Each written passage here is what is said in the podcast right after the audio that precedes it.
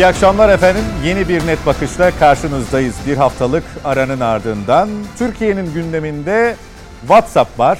Neden WhatsApp'ı konuşuyoruz 3-4 gündür? Çünkü WhatsApp e, kullanıcılarına yeni bir sözleşme e, sundu. Bunu kabul etmeniz gerekiyor dedi. Şayet kabul etmezseniz 8 Şubat'tan sonra artık WhatsApp'ı kullanamayacaksınız açıklamasında bulunduğu partneri Facebook'la da oradan elde edeceği verileri paylaşacağını belirtti. Ee, yani kısaca veri kullanıcıların profili istenilen kişilerle, kurumlarla, bunun tabi ticari kısmı da, reklam kısmı da var. E, rahatlıkla paylaşılabilecek. Veri alışverişine izin verilmezse de e, az önce ifade ettiğimiz gibi e, WhatsApp kullanıcısı artık e, WhatsApp'ın özelliklerini da kendisini kullanamayacak. E, bu sebeple dünden bu yana özellikle Türkiye'de ülke gündeminde üst sıralarda yer aldığı için herhangi bir mağduriyet oluşmaması adına da e, tabir yerinde ise WhatsApp'tan göç başladı. E, hatta Mete Yarar kavimler göçü olarak nitelendirdi onu. Alternatif uygulamalara geçildi. Alternatif uygulamalar nedenli güvenli o da ayrı bir tartışma konusu ama biz bir WhatsApp neden böyle bir e, sözleşme hazırladı? Bugüne kadarki kullanıcı sözleşmesinde farklılık neydi? E, neden böyle bir e, ayrıcalığa, ayrıma ihtiyaç hissetti? E, WhatsApp'ın bu yeni sözleşmesi Avrupa Birliği ülkelerini neden kapsamıyor? İkinci kısmı da bu. Neden bir çifte standart söz konusu? Bu soruların cevaplarını arayarak başlayacağız net bakışa bu hafta. Sonrasında tabii siyasetin sıcak gündemine geçeceğiz. Mete Yarar bizimle birlikte. Hoş geldiniz. Çok teşekkürler. Bey. Sağ olun. Avukat Mücahit Birinci bizimle birlikte. Hoş geldiniz. Hoş bulduk. Ve Yasin Aktay AK Parti Genel Başkan Danışmanı. E, o da e, bize katılıyor Skype aracılığıyla. E, Yasin Hocam hoş geldiniz. Hoş bulduk. İyi akşamlar. Yayın. Teşekkürler. Sağ olun. Şimdi e, Mete Yarar sizinle başlayayım. WhatsApp konusu. E, bu bir nevi dijital fişleme zorbalık olarak değerlendiriliyor ama e, girizgahta biraz bahsettim. Hiç WhatsApp kullanmayan ya da yeni bir telefon aldınız oraya baştan WhatsApp kurmanız gerekiyor.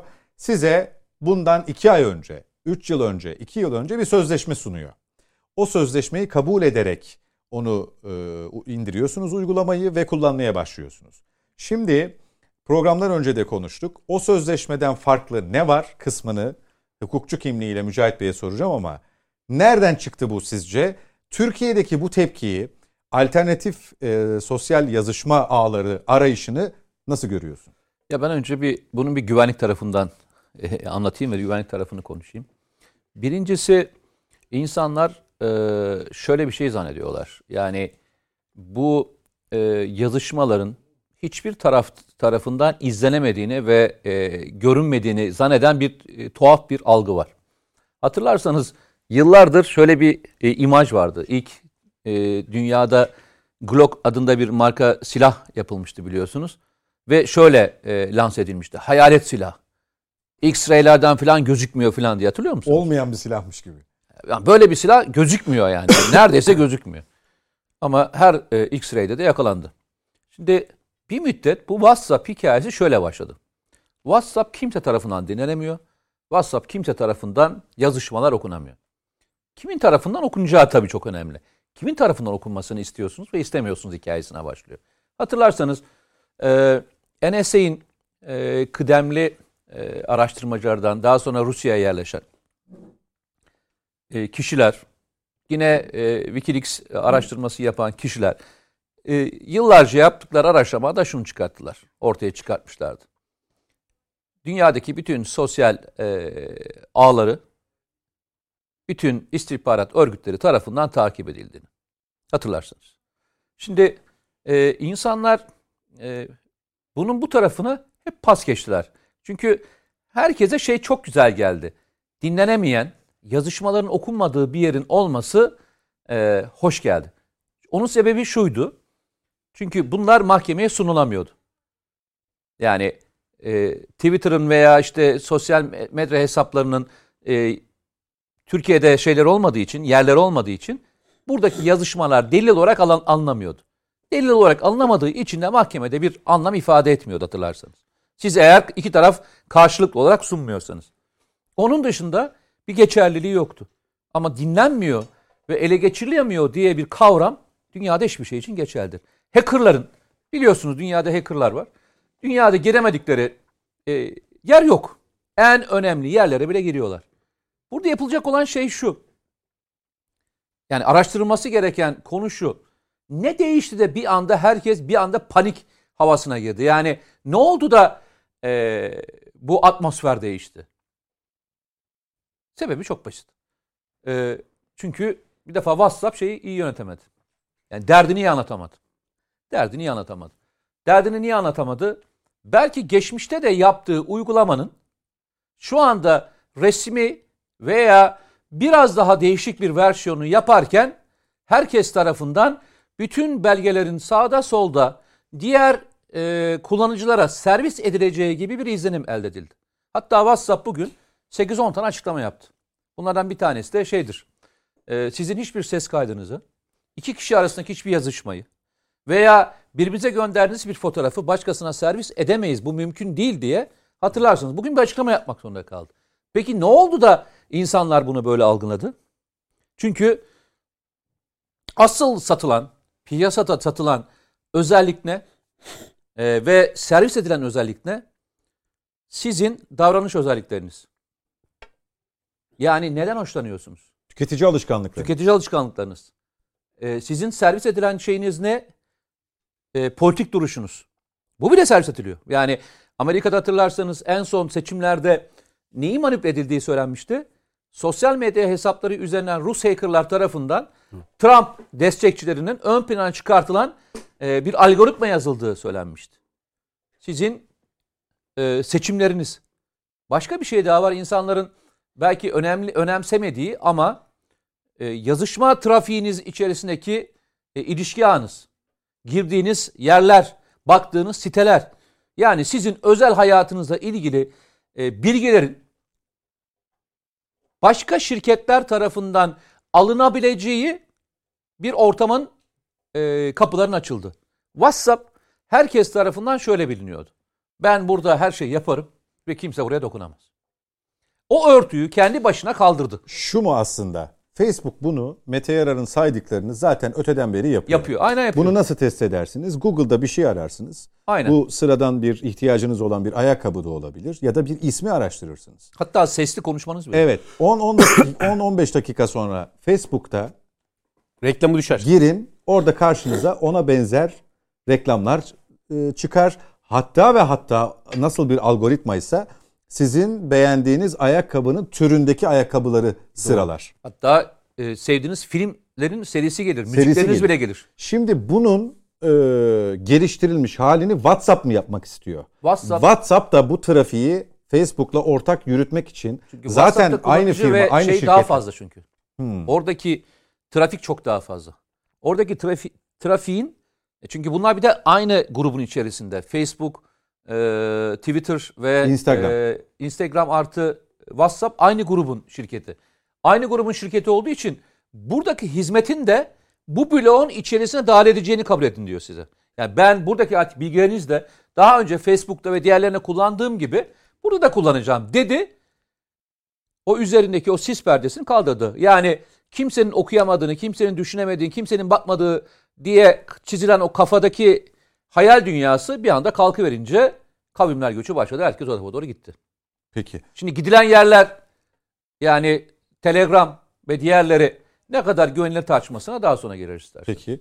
Ee, Rekabet Kurumu'nun da bir açıklaması var e, bugün ama o biraz daha diğer sosyal medya mecralarına tanınan haklar ya da onların rekabet şartları ile ilgili bir mukayese ile e, ortaya konan bir yürütmeyi durdurma kararı zannediyorum ama sizin e, genel kanaatiniz ne? Yani siz telefonunuzda böyle bir sözleşmeyle karşılaştığınızda aa bir dakika ne oluyor dediniz mi? Bir, sorunun birinci kısmı. İkinci kısmı e, Mete Yarar'ın söylediği bölümün altının çizilmesi gerekiyor. Sanki bugüne kadar hiçbir bilgimiz e, WhatsApp aracılığıyla bir yerde depolanmıyormuş.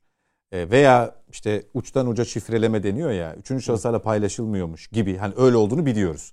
Ama WhatsApp bize daha önce de sözleşme kabul ettirdi. Ee, neden bu kadar büyüdü hadise bu sefer? Şu sebebi yani bunu biraz daha e, genel perspektifte ben şöyle değerlendireceğim. Bir, e, bir ulus devlet yapıları var dünyada. Bir de tröstler var. Tröstlerin özellikle iletişim noktasında yatırımları var. Yani iletişimle nelerin manipüle edilebileceğini yakın dünya tarihine baktığımızda e, özellikle mesela Nazi Almanyası'nın nasıl doğduğu, e, Nazi Almanyası iletişim çılgınlığıyla doğmuş doğmuştur. Yani Naziler nasıl iktidara gelmiştir? Göbels'in e, kötücül dehasıyla adamlar Propaganda Bakanı. Evet, adamlar iktidara gelmişlerdir. Bu iletişim metodlarını çok propagandayı çok net ve keskin bir şekilde kullanmışlardır. Dolayısıyla e, o tarihlerden bu yana bütün iletişim ağları, iletişim metotları siyaseten e, iyi noktada da çok e, ciddi bir şekilde kullanılıyor. Kötülerin de çok ciddi kullandığı ve e, pa- parende attığı bir sahadır bu iletişim sahası genel manada. Şimdi e, mesela Türkiye'de bu iletişim sahasının manipüle edildiğini görüyor muyuz? Manipüle edildiğini veya kötücül kullanımlarını görüyor muyuz? Elbette görüyoruz. Yani Twitter'da aşağı yukarı e, faaliyeti olan, e, hesabı olan insanlar zaman zaman e, biraz da toplumun göz önündeyse zaman zaman e, bazı mihraklar tarafından adeta çocukluğuna iner şekilde büyük bir e, itibar suikastine ki Mete Bey o suikasti tek olarak değerlendiriyor. Fark etmiyor. Fiziksel suikast, itibar suikastı aynı şey. Onu mesela sosyal medya üzerinden e, canhıraş bir şekilde, istikrarlı bir şekilde büyük bir motivasyonla bot hesaplar üzerinden yapabiliyorlar. Yani yüz binlerce, 200 bin, 300 bin hesap aynı anda üzerinize yalan ve iftira konu e, şeyinde bazında yani doğru gerçek de değil. Yalan iftira noktasında üzerinize gelebiliyor. Bu nasıl? Bu nedir? İletişimin kötü şekilde kullanılması. Yani sizi bir anda e, tren topuk yapabiliyorlar. Bravo. Mesele bu. Ya bir, bir algı oluşturuluyor ve o algının da adeta üzerinize yapışması sağlanıyor yani o algının. Ve sonra bu algı sürekli tekrar ediliyor. Bakın bunlara meftun gazeteler tarafından, yayın organları tarafından, bazı odalar tarafından sürekli tekrar ediliyor istikrarlı bir şekilde. Şimdi bu kötücül bir iletişim metodudur. Bu e, noktada bu tröstler ben bir öngörü yapıyorum. Her zaman şunu söylüyorum. Bu tröstlerin ulus devletlerle mücadelesi bakın Donald Trump birkaç hadisede bu tröstlerin bu iletişimi elinde tutan tröstlerin ulus devletlerle mücadele ve halinde olduğu, rekabet halinde olduğunu beyan etti kendisi. Onları da küreselci çetenin bir parçası olarak niteledi ve Donald Trump mesela burada e, ağırlığını ve fikrini ulus devletler tarafında, ulus devletleri güçlendirmeliyiz şeklinde beyanlarını hepimiz hatırlıyoruz. Bu bunda bakın Donald Trump'ı burada e, övmek gibi olmasın. Övmek e, noktasında değiliz. Avukat da değiliz. E, Birçok e, garip hadiseleri vardır. Garip garip mektuplar yazmıştır. Galiz adamın tekidir. Ama bu noktada bak haklılık payı var mı diye sorarsanız evet haklılık payı vardır. Bu tespit doğru mudur? E, ben benim kanaatime göre doğrudur. Şimdi e, bu ulus devlet ve tröstlerin e, savaş alanında adeta bakın bu bir tanesini daha yaşıyoruz Türkiye'de.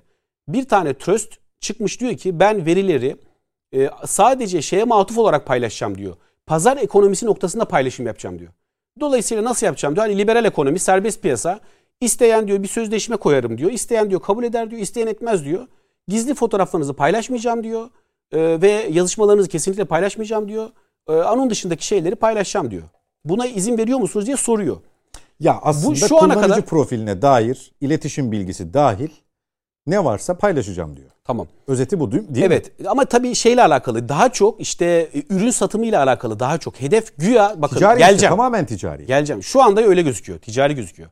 Fakat bu olağan dönemdeki hal. Olağan dönemdeki Belki hal. bir müddet sonra WhatsApp'ta Ya, önümüze reklam geldi. Nereden bileceksiniz? Olağan dönemdeki hal evet ticari ama e, her zaman böyle hayat güzel gitmez ki. Destabilize olduğu anda dünya sistemi, bunların dayattığı küresel sistem destabilize olduğu anda bu yerlerin nasıl kullanılabileceği konusunda çok ciddi soru işaretleri var. Bakın sadece sade vatandaş WhatsApp'ı kullanmıyor ki onların da bilgileri çok değerlidir, çok hassastır. Kişisel bilgiler anayasal güvence altındadır. Ama sadece onlar kullanmıyor ki. Burada kimler var? Siyasiler, devlet başkanları. E, herkesin kullandığı bir sahadan bahsediyoruz. Burası burada gruplar var. E, burada e, ba- bazı istişarelerin yapıldığı, fikir alışverişinin yapıl- yapıldığı gruplar var, konuşmalar var. Envai çeşit hadise var burada. Dolayısıyla bu tabii kabus. Hani işin o tarafını düşününce bir kabus adeta yani. Hani bütün verilerin hani bir, bir yerde okudum. Amerika Birleşik Devletleri'nin Amerika Birleşik Devletleri'nde bir ev kiralamış ve ev sahibinin Amerika Birleşik Devletleri olduğunu düşünün. Ona göre WhatsApp'ı kullanın diyen bir beyan okumuştum. Son derece haklı. Yani biz orada kiracıyız. Ev sahibi Amerika Birleşik Devletleri'dir. O küresel sistemin parçasıdır. E buradan şuraya geliyorum. Şimdi WhatsApp böyle bir şey yapıyor muydu daha önce? Mete Bey de çok net bir şekilde izah etti. Evet böyle bir şey zaten WhatsApp yapıyordu. Facebook bunu yapıyordu. Tamam. Bakın e, reklam yapıyoruz değil mi iki saattir? Reklam yapıyoruz. İsimlerini çekinmeden anıyoruz burada. E, herhangi bir bunun karşılığında vergi ödüyorlar mı? Hayır. Sistemin dışında bir saha düşünün. Hukukun da dışında bir saha düşünün. Biz hukuku şu anda yetiştirmeye çalışıyoruz onlara. Anlatabiliyor muyum? Bir adamlar bir teknoloji kurmuşlar. Hukuk peşlerinden gelmeye çalışıyor. Kovalıyor hukuk onları. Ama şu anda hukuk sahasının tamamen dışındalar. Defalarca isimleri geçiyor. Oradaki uzantılar var. Mesela ekranda uzantı gözüküyor. İşte et bilmem ne. E, Twitter işte kuş gözüküyor falan filan. Devam sürekli bir gizli reklam var. Ve biz işin garibi bunu kanıksamış vaziyetteyiz yani. Hani herhangi bir şeyi televizyona bu şekilde koyabilir misiniz? Koyamayız değil mi? İşte bunun e, çeki var, rutükü var, osu var, busu var, reklamı var. E, hani bedel ödemesi gerekir belki. O yayın kurumuna bedel ödemesi gerekir. Budur. Hani liberal sistem diyoruz budur. E sen şimdi ürün satmak için bu manipülasyonu yapacaksın. Bu sözleşmeyi dayatacaksın ürün satmak için. Burada bu taraftan da yayın organlarının hiçbirisine herhangi bir reklam ücreti uzantıdan dolayı, reklamın yapılmasından dolayı bu sahanın tamamen dışında olacaksın. Bu garip bir hadisedir bu. E, bu garip hadisenin ben gideceği yeri şöyle görüyorum. E, tabii o kaçmayı falan çok iyi anlattı. Neden kaçıldığını, güven yok. Yani Türk milleti şu anda bu e, şeye e, platforma güvenini ka- yitirmiştir. Onu net bir şekilde ifade edeyim. O yüzden açıklamalar da zaten ard arda geldi bunu rahatlatmak için. Yani 1 milyon kişinin 700 bin kişinin aynı anda terk ettiğini düşünsenize sahi. Bu ciddi bir rakamdır yani. Dolayısıyla bak bundan sonra bir perspektif sunuyorum. Şu, bu ulus devletle bu tröstlerin, iletişim tröstlerinin savaşı çok ciddi boyutlara gidecektir benim kanaatim. Belki biz onu göremeyeceğiz. Fakat bu savaşın artık adeta Yok, konvansiyonel... aslında. Görüyoruz. E, gör, bir, evet görüyoruz. Yani Şu anda, TikTok diye bir e, uygulamayı Amerika Birleşik Devletleri dedi ki kardeşim bunu bir Amerikan şirketine satacaksın. Sen yapamazsın dedi. Niye? Yani niye? Yani bu kadar e, önemsizse ve sosyal medya hesapları bu kadar iyiyse Amerikalılar ne dedi? Dedi ki e, Çin istihbaratı TikTok'tan TikTok'u kullanıyor dedi. Hatırlıyor musun? Doğru. E demek ki siz de kullanıyorsunuz. Aynen. Bu kadar iyi bildiğinize göre siz de kullanıyorsunuz. Evet. Ben dahasını söylüyorum bakın bundan daha ileride. Adeta konvansiyonel benzeri yüksek teknolojilerin kullandığı ulus devletlerle bunlar bir çatışmaya girecekleri kanaatim var benim. Ama bu tabii ciddi bir öngörü. Yani hani ilerisi, ilerisi için söylüyorum bunu. Ve çok gerçek Fakat bir olay öngörü. o- or- Çok oraya gidiyor. öngörü. Bakın e, bir film vardı ya hatırlıyor musunuz? Terminator diye bir film vardı. Skynet diye bir şey vardı. O ağlar ele geçiriliyordu. Hocam bakın bunlar şaka işler değil. Ben komploya son derece mesafeli bir kardeşinizim. 90'lar Bakın, yani. Ama son derece mesafeli bir Son filmi kardeşinizim. bile değil mi yani 2000'in baş, başı mı? Son O se- civarlarda. Serinin. Ben onlara son derece komplo teorilerine son derece mesafeli bir arkadaşınızım. Bunu defaatle işte sosyal medyalarda paylaşırım falan filan. Hatta bu konuda eleştiri alırım yani. Hani aşıdaki duruşum bellidir falan filan ama buradaki hadise bakın ilginç bir noktaya doğru gidiyoruz biz. Kendini e, uluslararası hukukun da üzerinde gören e, bu iletişim tröstlerin tröstleriyle ulus devletlerin çok ciddi bir mücadelesi var. Sadece Türkiye'ye has bir mücadele de değil bu. Onu söylemeye çalışıyorum. Peki Yasin hocama soralım onun fikri nedir? Ee, bir nevi teknolojinin nimetlerinden faydalanacağız. Teknoloji önemli. Ee, teknolojiyi takip etmeliyiz ama hani teknolojinin geldiği son nokta dijital otokrasi mi acaba? Güzel bir tabir. Dijital otokrasi. Ee, yani dinliyordum hem e, Mücahit Bey hem Mete Yarar'ı. Ee, ta- tabii bütün bu teknolojinin hizmetleri bize son zamanlarda biraz e, bedava sunuluyor, ücretsiz sunuluyor. Şimdi eğer e, bir ürün size bedava sunuluyorsa e, ürün sizsinizdir aslında, pazarlanan sizsinizdir demektir. Aslında bunun farkında olmamız gerekiyor. Bu teknolojinin dünyası. Biz bu aleme gittiğimiz andan itibaren aslında konumumuzu da bir şekilde kabul etmiş olmamız gerekiyordu diye düşünüyorum. Ee, bir farkındalık oluştu bu son e, WhatsApp'ın e, sunduğu bu e, teklifle. E, aslında her gün o teklifler sunuluyor. Yani haftada bir en azından yani el- elimizdeki akıllı telefonların güncelleme e, e, süreçlerine bir şey geliyor, bir tek, güncelleme teklifi geliyor ve biz de he- hemen hepsini kabul ediyoruz. Yani kabul etmediğin zaman ne yapacaksın zaten? E, yapacak bir şey yok. Ne güncelleniyor, ne yeni ne getiriliyor o esnada her güncelleme teklifine. Çünkü bir bakıyorsunuz Twitter e, haftada bir en az haftada bir bir güncelleme yapıyor. Bu da demektir ki yılda 52 defa bir güncelleme yapıyor. WhatsApp aynı şekilde bütün programlar yani telefon telefonumuzdaki kayıtlı bütün programlar sırayla her gün e, bir güncelleme e, teklifiyle geliyorlar bize ve biz de bunları kabul ediyoruz. Yani kabul etmediğimiz takdirde o ürünü kullanamıyoruz. O ürün kilitleniyor. O üründen bir randıman alamıyoruz falan. Peki bu randımanı bize sağlamalarının bir şeyi yok mu? Bir karşılığı yok mu? Karşılığı bizi ürün olarak kullanmaları. Aslında bu bilinmedik bir şey değildi ve ben doğrusu biraz da şaşırıyorum son zamanlardaki bu tartışmaya. WhatsApp'ın e, WhatsApp böyle bir teklifi niye yaptı? Zaten yapıyordu yapacağını. E, ekstra yeni bir şey e, bu kadar herkesi uyandıracak, herkesi bir şekilde e, sanki böyle malumu ilam etmek ve biraz daha e, biraz daha da sanki müşteriye e, bir şeyleri ikrar etmek e, için böyle bir teklif yapmış gibi oldu ve bir, bir sürü insanı e, uyandırmış oldu. Şimdi biz bir anda farkına varmış olduk. Şimdi başka mecralar arıyoruz. Aradığımız mecraların hiçbirisinin aslında bunlardan bir farkı yok. Yani WhatsApp'tan çok daha ciddi bir farkı olmayacak. Ee, o, onların her birisi işte eğer Amerika'daki WhatsApp firması dinlemeyecekse bizi ve izlemeyecekse veya bilgilerimizi paylaşmayacaksa signal paylaşacaktır. Telegram paylaşacaktır. Ne bileyim bu alternatif olarak aradığımız bütün programların aslında bizim e, elimizdeki cihazlardaki e, e, imkanları e, hatta yetkileri de aşağı yukarı aynı. Bazı yetkileri bize haber vermeden kullanıyorlar zaten. Kullanabiliyorlar. Yani kullanmamaları için hiçbir engel şu anda yok. E, bu biraz e, biraz sanki teknolojinin bize dayattığı bir kader. Ben hani me meşhur filozof Heidegger'in teknik e, tekniğe dair soru diye bir meşhur e, makalesi vardır. Büyük bir makaledir. Yani kitap olarak da yayınlanmıştır. E, de, defalarca da Türkçe'ye çevrilmiştir.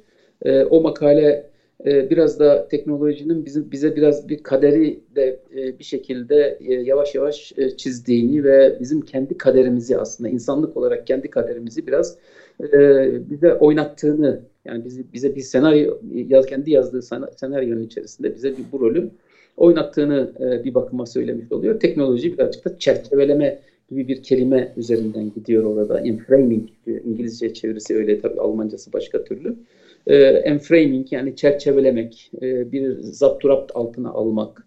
E, bu görünürde bunu yapan insan, yani insan bunu yapmış oluyor ama aslında o insanın üzerinden de e, emin olun şu anda mesela diyelim ki bu cihazları kullanan ve bu cihazlar üzerinden o bilgileri toparlayan insanların hepsi de aynı şekilde aslında denetlemeye çalıştıkları, gözlemlemeye çalıştıkları insanlarla aynı kaderi paylaşıyorlar. Zannetmeyin ki onlar da çok rahatlar. Onlar da netice itibariyle bu programları kullanıyorlar. O cep telefonlarında onlar da bu tür meşhur Amazon'un başına, Amazon'un e, başındaki Jeff'in e, başına geleni hepimiz biliyoruz. İşte adam e, koskoca Amazon dünyanın en zengin insanı.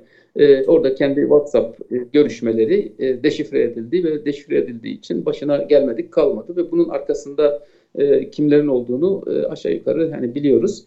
E, bu e, bu tekno, teknolojinin kendisi ayrı bir özneye, ayrı bir şeye dönecek. İnsanın kendi yarattığı şeyin e, bir süre sonra tutsağı haline gelmesi, e, kendi yarattığı ürünün ürünün e, mağduru haline gelmesi hiç ayrım yapılmaksızın üstelik. Yani bu bu dünyada bir insanın ulaşabileceği en yüksek iktidar noktası ne olabilir? Amerikan başkanı olmaktır herhalde. İşte Amerikan başkanının maruz kaldığı muameleye bakın işte bir Twitter istediği zaman onun hesabını kapatabiliyor. WhatsApp isterse şu anda onun bütün görüşmelerini, e, bütün şeylerini deşe, şu anda o da e, bir sürecin mağduru. Ve emin emin olun ben hani WhatsApp'ı kullanan kimdir? E, WhatsApp'ı üreten, Facebook'u icat etmiş olan kimdir? O da aynı şeyi yapıyor. Burada tabii biraz kapitalizmin kendisinin bir şeye dönüşmüş olması, ayrı bir özneye, ayrı bir ayrı bir faile dönüşmüş olması daha dijitalize olması. E, bu teknoloji teknolojinin ayrı bir faile dönüşmüş olması gibi bir durum söz konusudur. Yoksa e, bu iş e, sadece WhatsApp'a WhatsApp'ın sahiplerine öyle bağlanabilecek bir konu bir konu değil. Bu biraz trajedimiz zannediyorum. Yani teknoloji bir yandan bilgiye erişim konusunda çok ciddi bir merhale kat etmiş olacağız. Kat etmişiz nitekim. Bilgiye erişim noktasında inanılmaz yani kabul edelim ki WhatsApp daha doğrusu bu tür bilgi paylaşım sistemleri sayesinde hepimiz bilgiye eskisine eskisine nazaran çok çok daha kolay erişebilir hale gelmiş durumdayız. Ee, ama ve, ve e, bilgiye erişim e, konusunda e, teknolojiyle birlikte ulaşmış olduğumuz e, seviye bizi aynı zamanda e, çok daha kolay, e, çok daha bilgili hale de getirebilir istersek. Ee, başka türlü e, komplikasyonları da tabii, tabii var. Yani bunu aktif sosyal mecralarda daha net görebiliyoruz.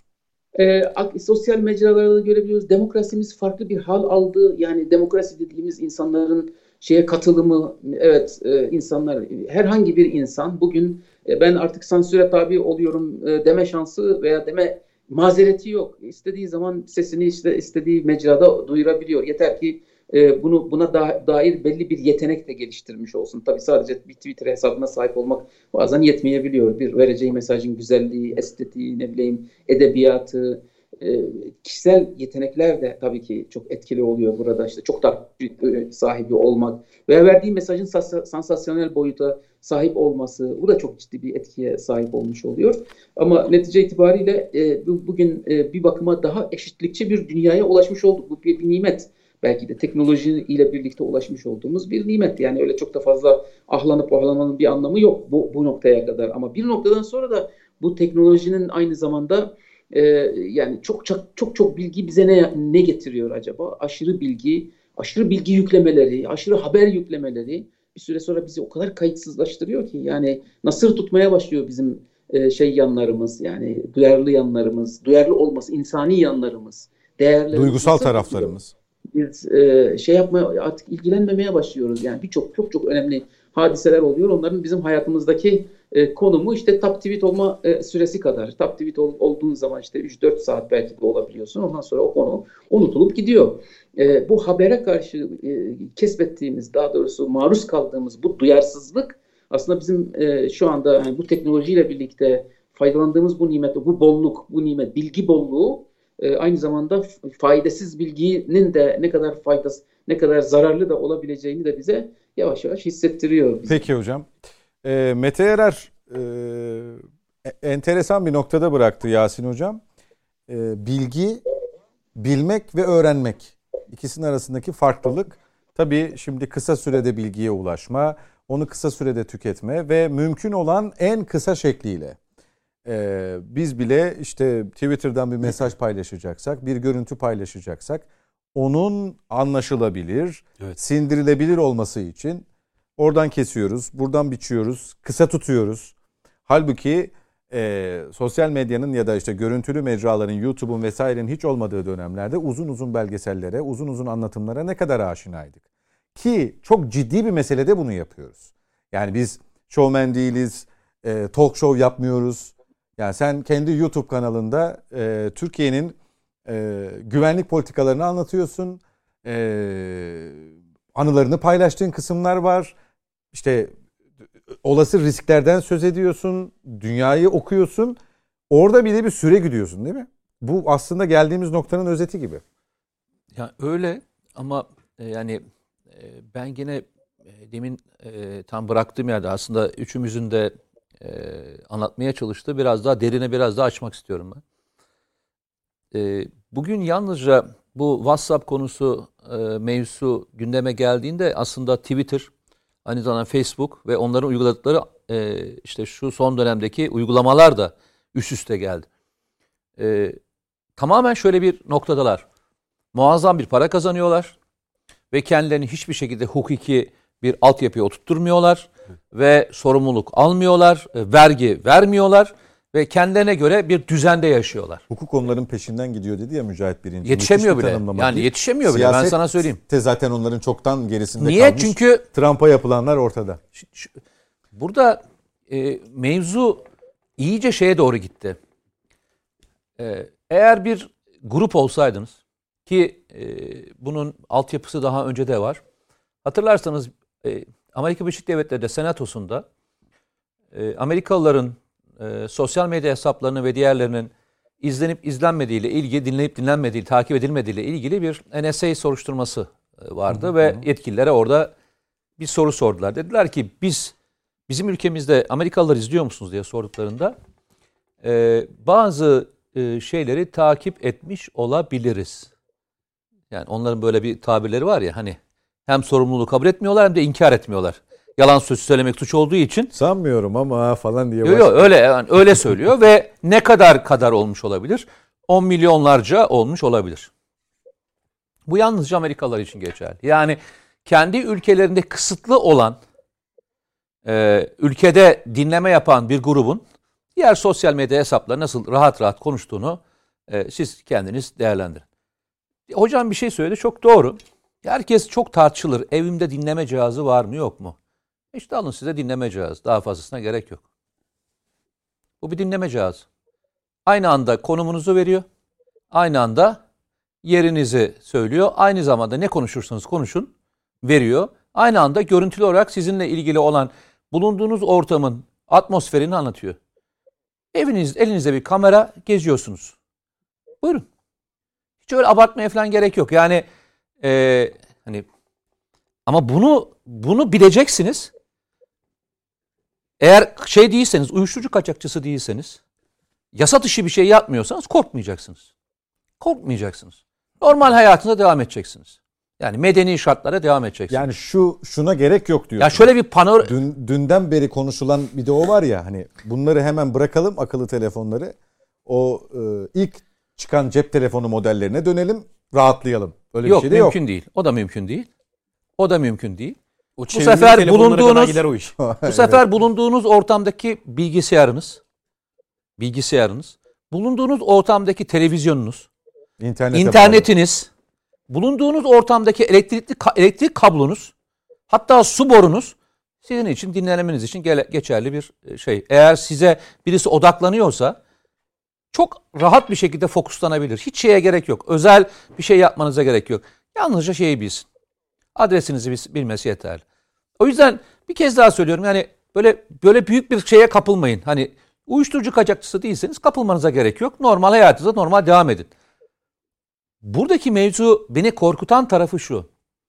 Bu gruplar dünyada siyaseti belirlemek gibi bir ideolojiye doğru saplandılar. Asıl korkutucu tarafı bu. Yani Amerika Birleşik Devletleri'nde bir başkanı beğenirsiniz, beğenmezsiniz. Onaylarsınız, onaylanmazsınız. 80 milyon takipçisi varken çat diye kapatıyorsanız ve tercihinizi Biden'dan yana kullanıyorsanız Açık Ve- açık. şunu da yapmıyorsunuz. Arkasından Trump başka bir e, alternatif mecraya gittiğinde o mecraya da hayat hakkı tanımıyorsanız yani server vermeyip yayınlamasına müsaade etmiyorsanız yani tamamen e, yok olmasına ya- yakın bir blokaj uyguluyorsanız. Baskı- Civil, baskı- civil death. Yani Bunun adı- medeni ölü adam. Aynı bunun adı sos- sosyal medya despotizmi. Şunu yapmıyorsunuz. Arkadaş ben senin şeylerini onaylamıyorum. Şey, e, tavrını da onaylamıyorum. Bana da uygun gelmiyor. Ama aynı adamlar Türkiye'de darbe yapan bir FETÖ'nün ilişkili olan insanların aranan resmi şeyler olan bir adamı koymuyorsun. Bununla ilgili en ufak bir endişe etmiyorsun. Dünyanın her tarafında terör örgütü ilan edilmiş olan bir PKK terör örgütünün propagandasını engellemiyorsun. Yani kendi bakın kendi hukuk sistemini kuruyorsun. Bilakis onları engellemediğin gibi onlarla ilgili Şunu söyle. ha, istatistikleri vesaireleri yaşananları paylaşanların blokaj yapıyorsun. onlara Şimdi blokaj yapıyorsun. o zaman geldiğimiz yer yalnızca şey değil. Ee, bir sosyal medya hesabın dinlenmesi falan değil. Aynı zamanda sizi psikolojik ve politik anlamda da blok etmeye çalışan, yönlendirmeye çalışan bir algıya doğru gittiğimizi söylüyorum. Asıl korkutucu olanlardan bir tanesi bu. Şey diyemiyorsunuz ki adama yani mesela sana diyor gönderiyor. E, blokladım diyor. Bunu YouTube yapıyor bunu. Bunu Twitter yapıyor. Ve muhatabınız yok. Derdinizi anlatamıyorsunuz. Diyorsunuz ki Algoritma diyor. algoritma diyor, onu diyor, bunu diyor ve sen sen kovalıyorsun, peşinden kovalıyorsun. Kendi ülkendesin. Haklını il- ilan etmek için uğraşamıyorsun. Çünkü kendisini yasalar üstü görüyor. Diyor ki yani beni ilgilendirmez kardeşim Birleşmiş Milletler, beni ilgilendirmez Avrupa İnsan Hakları Mahkemesi, beni ilgilendirmez orası, beni ilgilendirmez burası. Ben kendi, ben özel bir şirketim. Kapatırım da, yaparım da. Onu da yayınlarım, bunu da yayınlarım. Şu anda dünyada buna uyanan tek ülke var. Açık ve ne söyleyeyim. Çin. Çin buna uyanmış durumda ve kendi bütün İnanılmaz alternatifli şekilde uyanmış vaziyette hem de. çünkü farkına vardılar ve bununla ilgili bütün e, kendi alternatiflerini oluşturmuş durumdalar. Zaten bu uyanmanın doğru olduğunu Çin'in yaptığı her şeye blokaj uygulayan e, Amerika Birleşik Devletleri'ni anlıyoruz. Bütün sosyal medya hesapları ve diğerlerine işte e, çok önemli bir markaya sahibinin kızına kadar blokaj uygulayan, onunla çalışan şirketlere e, şey kararı alan, e, blokaj kararı alan, onunla asla çalışamazsınız diye ülkeler üzerinden baskı yapılan bir dünyadan bahsediyoruz. dijital bir dönemdeyiz biz. Ve dijital dönemde her şey buradan oluyor. Hackerlar burada. Sosyal medya burada. Ve güç burada. Mücadelenin olduğu alan burada. Ve biz WhatsApp'ta neyi tartışıyoruz biliyor musunuz? Benim hesabımdaki bilgileri alacak mı almayacak mı? Ben de diyorum ki hesabınızdaki her şey zaten onlarda. Siz neden endişe ettiğinizi bir söylesenize bana. Siz neden endişe ediyorsunuz? Zaten bütün her şeyi aldı adamlar. Yani sizin çocukluğunuza kadar her şeyler ellerinde. Fotoğraflarınız, orsunuz, busunuz. Yani alıyorsunuz, bütün fotoğraflarınızı saklamak için blokajlıyorsunuz, e, gruba gönderiyorsunuz. Saklama yeriniz orada. Anılar diye koyuyorsunuz. Adam anılarını size gönderiyor geri. Diyor ki unuttuğunuz fotoğraflar olabilir diye fotoğraf gönderiyor size. Geçen sene şuradaydınız diyor. Yani sizi Ben unutmuşum o hatırlıyor. siz şu arkadaşlarınızla beraberdiniz. Sizi şu tanıyan arkadaşlarınız arkadaşlarınız olabilir mi diye hatırlatıyor. Diyor ki bu sizin arkadaşınız olabilir mi? Sizi hatırlatıyor. Kesiştiğiniz noktaları hatırlatıyor. Algoritmanın şeyini düşünün. Geldiği bu yalnızca bu yalnızca size gösterilen tarafı. Yani size reklam olarak sunulan sizin kendinizi güvende hissetmeye çalıştığınız şey. Amerika Birleşik Devletleri tam 4 senedir 4 seneden beri Rus, Rusya'nın sosyal medya hesapları üzerinden e, bir önceki seçimi yönlendirip yönlendirmediğini tartıştı. Tam 4 sene boyunca. Ve Bir Amerika başkanlık dönemi süresince. bir, evet ve e, işin içerisinde dünyanın en önemli istihbarat birimi, dünyayı dinleyen bir örgüt ve en fazla buna kaynak aktaran bir ülkeden bahsediyoruz. Düşünün, kendisinin hacklendiğini düşünen bir ülke düşünün ve bizim geldiğimiz noktadaki kavgamız düşünün. Bunun iyi tarafı ne biliyor musun? Bunun iyi tarafı aslında herkesin kendini ne kadar güvensiz hissetmesi gerektiğinin bir ispatı. Arkadaş zaten yapmanız gereken milli yazılımlar olması gerekir. Yani devletin kendi bir milli yazılım olması gerekir. Yani devlet zaten WhatsApp üzerine yazışmamalıydı. Hiç. WhatsApp üzerinden gruplar kurulmamalıydı. WhatsApp üzerinden e, kendi içerisinden bilgiler aktarılmamalıydı. Bu zaten olması gerekenlerdi. Yani siber güvenlik dediğimiz kavram, siber güvenlik kavramı bizim ülkemizde WhatsApp'ın bize attığı şu sözleşmeyi bir imzalayın demesinden önce hepimizin uyanması gereken konulardan bir tanesiydi. Ya bunu yapar, yap, yani Daha bu bir- WhatsApp'ın ilk sürümünde üstelik. ya her, ya her tarafından bahsediyorum. Yani Hayır hayır, yani ilk kullanmaya başladığımızda biz bunu yani o ihtiyatı asıl o zaman göstermeliydik. Şimdi göstermenin çok da anlamlı olmadığını söylüyorsunuz. Ya ben şunu söyleyeyim. E, Türkiye'de e, çok uzun zamandan beri işte kriptolu telefonlar, devletin önemli birimlerindeki herkesin kriptolu telefon kullanması gerektiğini, e, de- devletin e, güvenlik birimlerinde kriptolu telefon olması gerektiğini, e, arkasından e, bu tür yazışmalar için devletin kendi sis- iç sisteminin olması gerektiğini, yani WhatsApp benzeri bir e, grubun değil, kendi sisteminin olması gerektiğini. Silahlı kuvvetlerin içerisinde böyle sistemler vardır. Yalnızca silahlı kuvvetler içinde kullanılan uygulamalardır bunun. Böyle bir uygulamanın olması gerektiğini bize bir defa da göstermiş oldu. Ben şeyi bir tarafa bırakıyorum. Yani e, vatandaşlarımızı bir tarafa bırakıyorum. Onu da şey için yani yanlış anlamayın. Bırakıyorum dediğim e, söylemeyeceğim anlamına söylemiyorum. İlk önce şuraya gelelim. Siber güvenliği sağladığınızda birçok şeyi başarırsınız. Ama önce bunun devlet tarafından başlanması gerekir. Arkasından gelelim vatandaşımıza.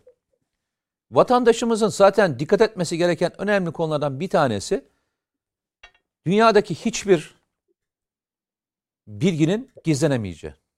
Hep bir laf vardır. Çoğu zaman da bu konuşulur ve bu anlatılır. Konuştuğunuzun her şeyin muhakkak bir şahidi vardır.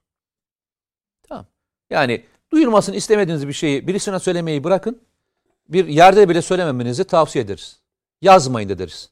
Tamam. Yazacaksanız da bir tane şey yazın. Deftere yazın. Defterde size kalsın. Onun dışında elektronik olarak bıraktığınız iz dünyanın her tarafında okunur. Dünyanın her tarafında okunur. Elektronik iz olarak bıraktığınız bir şeyi ulaşmak dünyanın her tarafında çok kolaydır. Peki. Ee, alternatif uygulamalar, e, onların da isimlerini söyleyebiliyoruz artık herhalde. WhatsApp dediğimize göre. Aslında Tele- söyleyemememiz lazım değil mi? söyleyemememiz lazım. Yani rütü kuralına göre söyleyemememiz lazım. Rekabet kurumun kuralına göre söyleyemememiz lazım. Ee, onların logolarına hiçbir şekilde onları çağrıştıracak şekilde yer vermememiz lazım. Bravo. Ama e, geldiğimiz nokta sizin ilk bölümde işaret ettiğiniz ortada. Alternatif arayışı e, bir kampanyaya dönüştü. Zannediyorum milyonlarca kişi e, büyük bir bölümü Rus menşeli Telegram'a merkezi Dubai'de zannediyorum ama neticede Rusların Rusların. ee, diğerleri de yerli uygulamaya. Yani Amerika'dan çıkıp Rusya'ya mı gittik? Evet. Ee, bir kısmı da WeChat'e gitmiş. O da Çin. Ee, yani bu bilgi eğer sözleşme gereği e, kişisel verili, verileri koruma kanununa zaten aykırı ise bizim koruma kanunumuza aykırı ise e, Amerika'dan alıp Çin'e mi taşıdık? Taşımış oluyoruz. Ya da Rusya'ya mı taşı? Yani ben WhatsApp'ın beni izlemesinden, verilerimi, profil bilgilerimi paylaşmasından rahatsızım Amerika tarafından. Ama Çin alabilir. Bana daha masum geliyor. Rusya alabilir. Daha masum geliyor. Dümdüz baktığımızda böyle bir yere çıkmıyor muyuz? Tabii yani biraz önce değerli hocam e, Ankara'dan katkı verirken bunu izah etti aslında. De- dedi ki yani buradan nereye kaçıp hani yağmurdan kaçıp doluya tutulmak gibi bir şey bu yani. Bu bu çok rentable veya e, mantıklı bir şey mi? O çok ciddi tartışma konusu. Hani bazen işte bazı gruplar e, bazı gruplarda oluyorsunuz WhatsApp diyorlar ki Telegram'a taşıyalım grubu. E nereye taşıyorsun grubu? Telegram'a taşıyınca ne olacak yani? Şimdi veya işte Türk uygulaması var. Türk yani Türk bir firmanın daha doğrusu o uygulaması var. İşte netice itibariyle o da bir firmanın uygulaması yani. E ne tarafa gitme, gitmen lazım burada? Sonuçta iletişimin sür, iletişim Ki, ki orada bence gözden kaçan bir şey var. O firma aynı zamanda Türkiye'de önde gelen bir GSM operatörü. Şimdi diğer Yani. diğer, diğer e, platformların öyle bir e, pozisyonu yok. Evet. Ya tabii biz tabii o op- operatörün falan e, hani bu e, uygulamasını falan e, eleştiriyor, eleştiriyor. O, o, o bağlamda söylemiyoruz bunu tabii. Şunu söylüyoruz. Diyoruz ki e, burada burada be- belli firmalar bu iletişim mekanizmalarını geliştirmişler. Teknolojinin sahibi olmuşlar. Dolayısıyla teknolojinin ve bilginin sahibi olursanız gücün sahibi olursunuz. İsteriz ki bir, birden çok Türk firmasının e, bu alanda bu hadisenin üzerinde çalışması ve e, WhatsApp'tan işte o bahsedilen e, platformdan çok daha basit, çok daha sade. O platform niye tutuluyor biliyor musunuz? Son derece sade ve basit. Biz biraz işin cılkını çıkarıyor gibiyiz yani. Sanki adeta e, tasarladığımız şeylerde ya şunu da koyalım, bunu da koyalım, böyle detayda olsun. işin içinden çıkılamaz hal alıyor. Halbuki Mücahit kullanıcının bu son hep, derece hep, hep on- onlar bir şey tutturmuşlar. Hani şimdi bu e, şey için söylüyorlar ya teknoloji devleri koordineli bir planın yürütücüsü vaziyetteler. E, Trump e, ve destekçilerinin aleyhine. E, işte bunun içinde Amazon'u var, Google'ı var. E, bunlar dünya e, teknoloji devleri. Ama bakın e, Amerika'nın en çok e, Amerika'da çok o kadar kullanılmıyor galiba ama neticede bildiğimiz o meşhur markası nın tercih edilme sebebi Amerikan tüketici alışkanlıklarına yansıyan basit olması.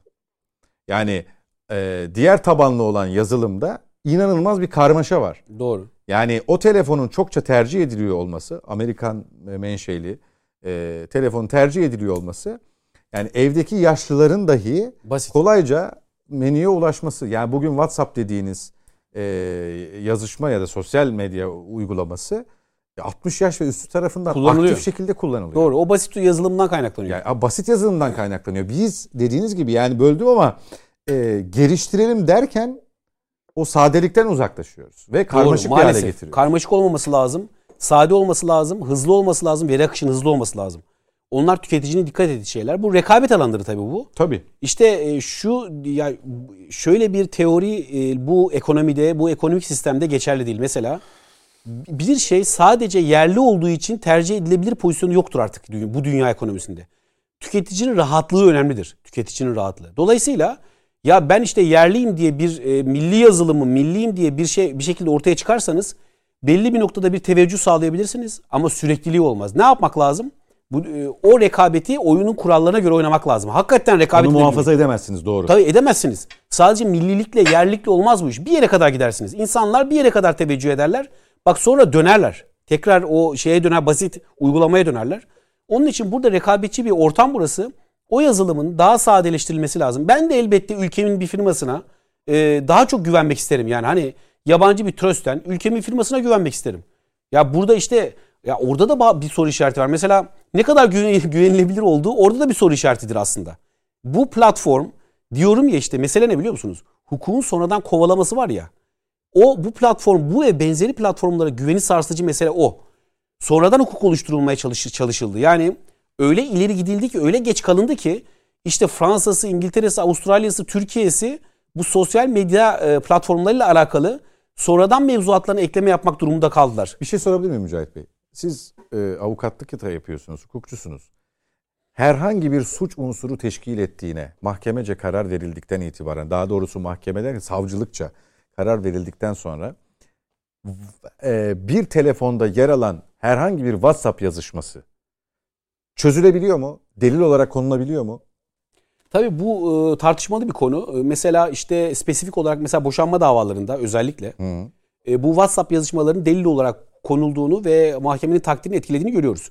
Fakat şöyle bir şey var. Tabii WhatsApp yazışmaların nasıl elde edildiği konusunda araştırma yapılarak bakın o önemli. Burayı soruyorum. Öyle programlar aslında. var ki tıpkı WhatsApp yazışması gibi Mete Bey'le karşılıklı konuşuyormuş gibi bir imaj oluşturulabiliyor.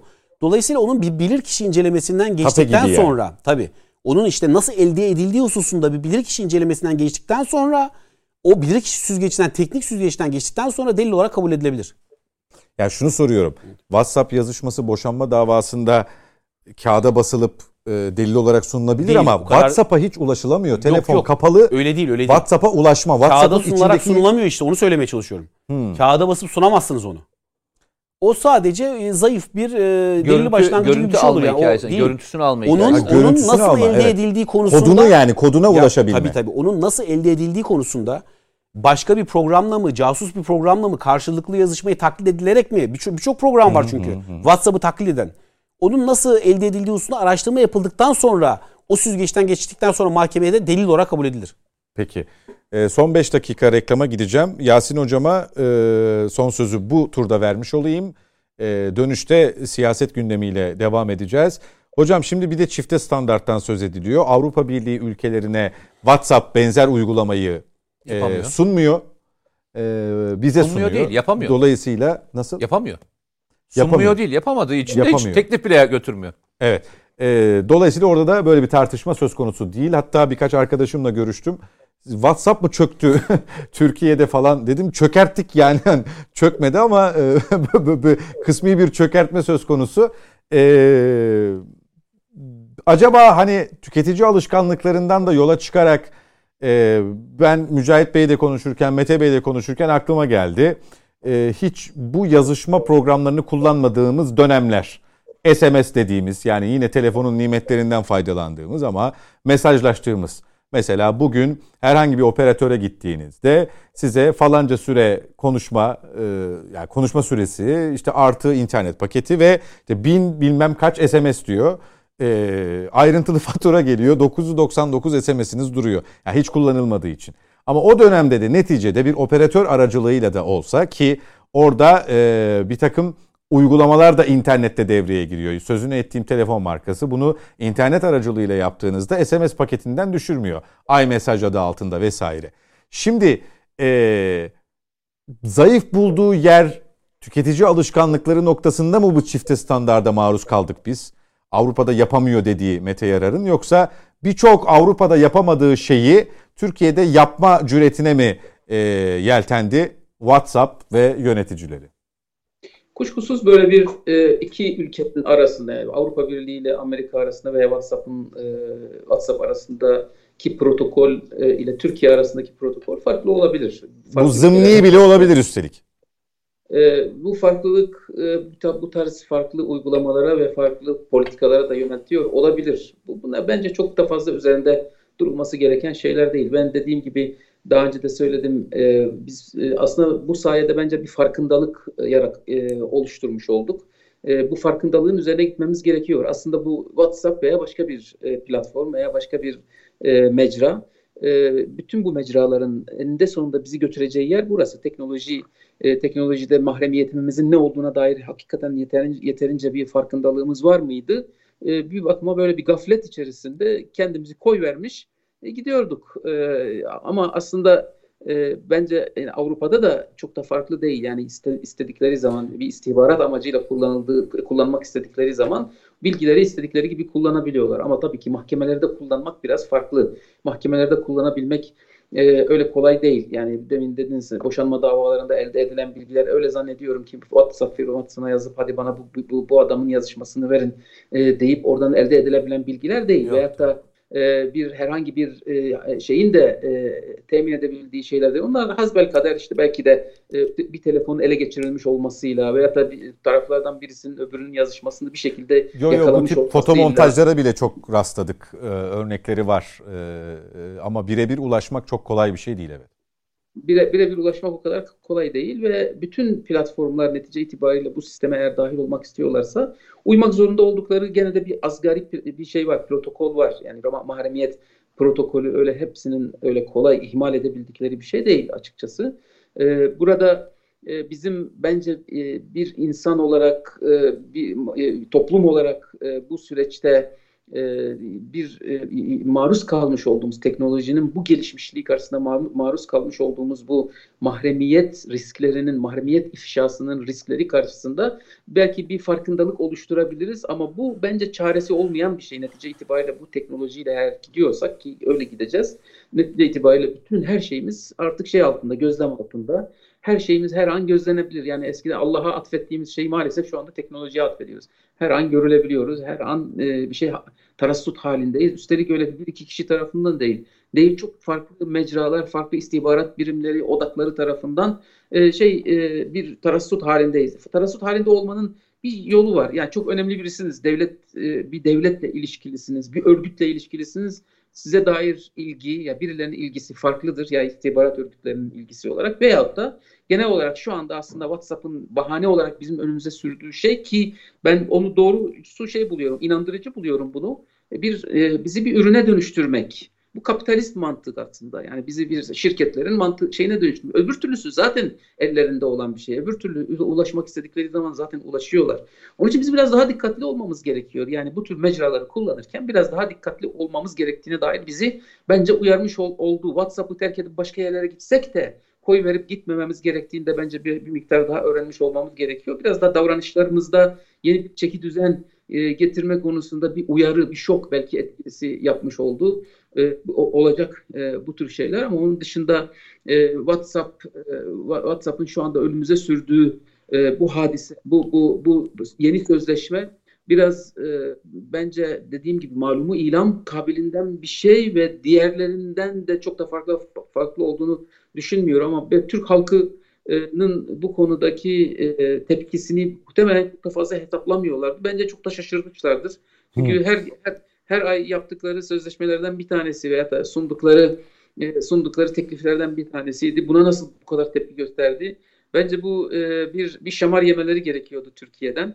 E, bu da çünkü Türkiye'ye karşı protokolleri hakikaten çifte standart. Onu ayrıca siz ifade ettiniz ama tekrar e, söylemek gerekiyor ki gerek Twitter'ın gerek Facebook'un gerek e, şu, mesela bir e, Amerika'daki da, bu darbe sürecinde şak diye şeyi kapattılar. Twitter e, Trump'ın hesaplarını kapattı. Onu terörü terörü destekleyen bir adam olarak niteleyip e, mahkeme onu cezalandırmadan kendisi cezalandırma yolunu seçtiği neden? Çünkü vaka bu. Herkesin gözü önünde Trump ve Trump'ın taraftarları onun tahrik edici söylemleriyle bir kongre binası basıldı. Bu neresinde bakarsanız bir suç ve ülkeyi kaosa sürükleyecek bir şey. Bunu görebiliyor. Ama Türkiye'de bu tür şeyler olduğu zaman Türkiye'de adeta yangının üzerine benzinle gitmeyi tercih eden yani eğer yangın Türkiye'de oluyorsa hiç umurunda değil. Peki. Biraz daha yansın, biraz daha alev her tarafı sarsın gibi bir lüksü yaşayabiliyor e, e, şey Twitter veya bu tür mecralar. E, bu, bu, bu birazcık da o mecraları yöneten insanların e, Türkiye gibi ülkelere dair yaklaşımlarından da kaynaklanan bir şey. Peki. Onları kolay yönetebilecekleri e, ve buralara demokrasiyi fazla görmeleri. Yani Türkiye'de demokrasi değil varsın darbeler olsun. E, varsın terörle e, terörizm teröristler kullanıversin bizim mecraları ve başarılı da olsunlar e, teröristler diye bir düşünce içerisine girebiliyorlar. Peki hocam e, teşekkür ediyoruz bu bölüm için. Araya gidiyoruz. Aradan sonra net bakışa devam edeceğiz efendim. Bizden ayrılmayın.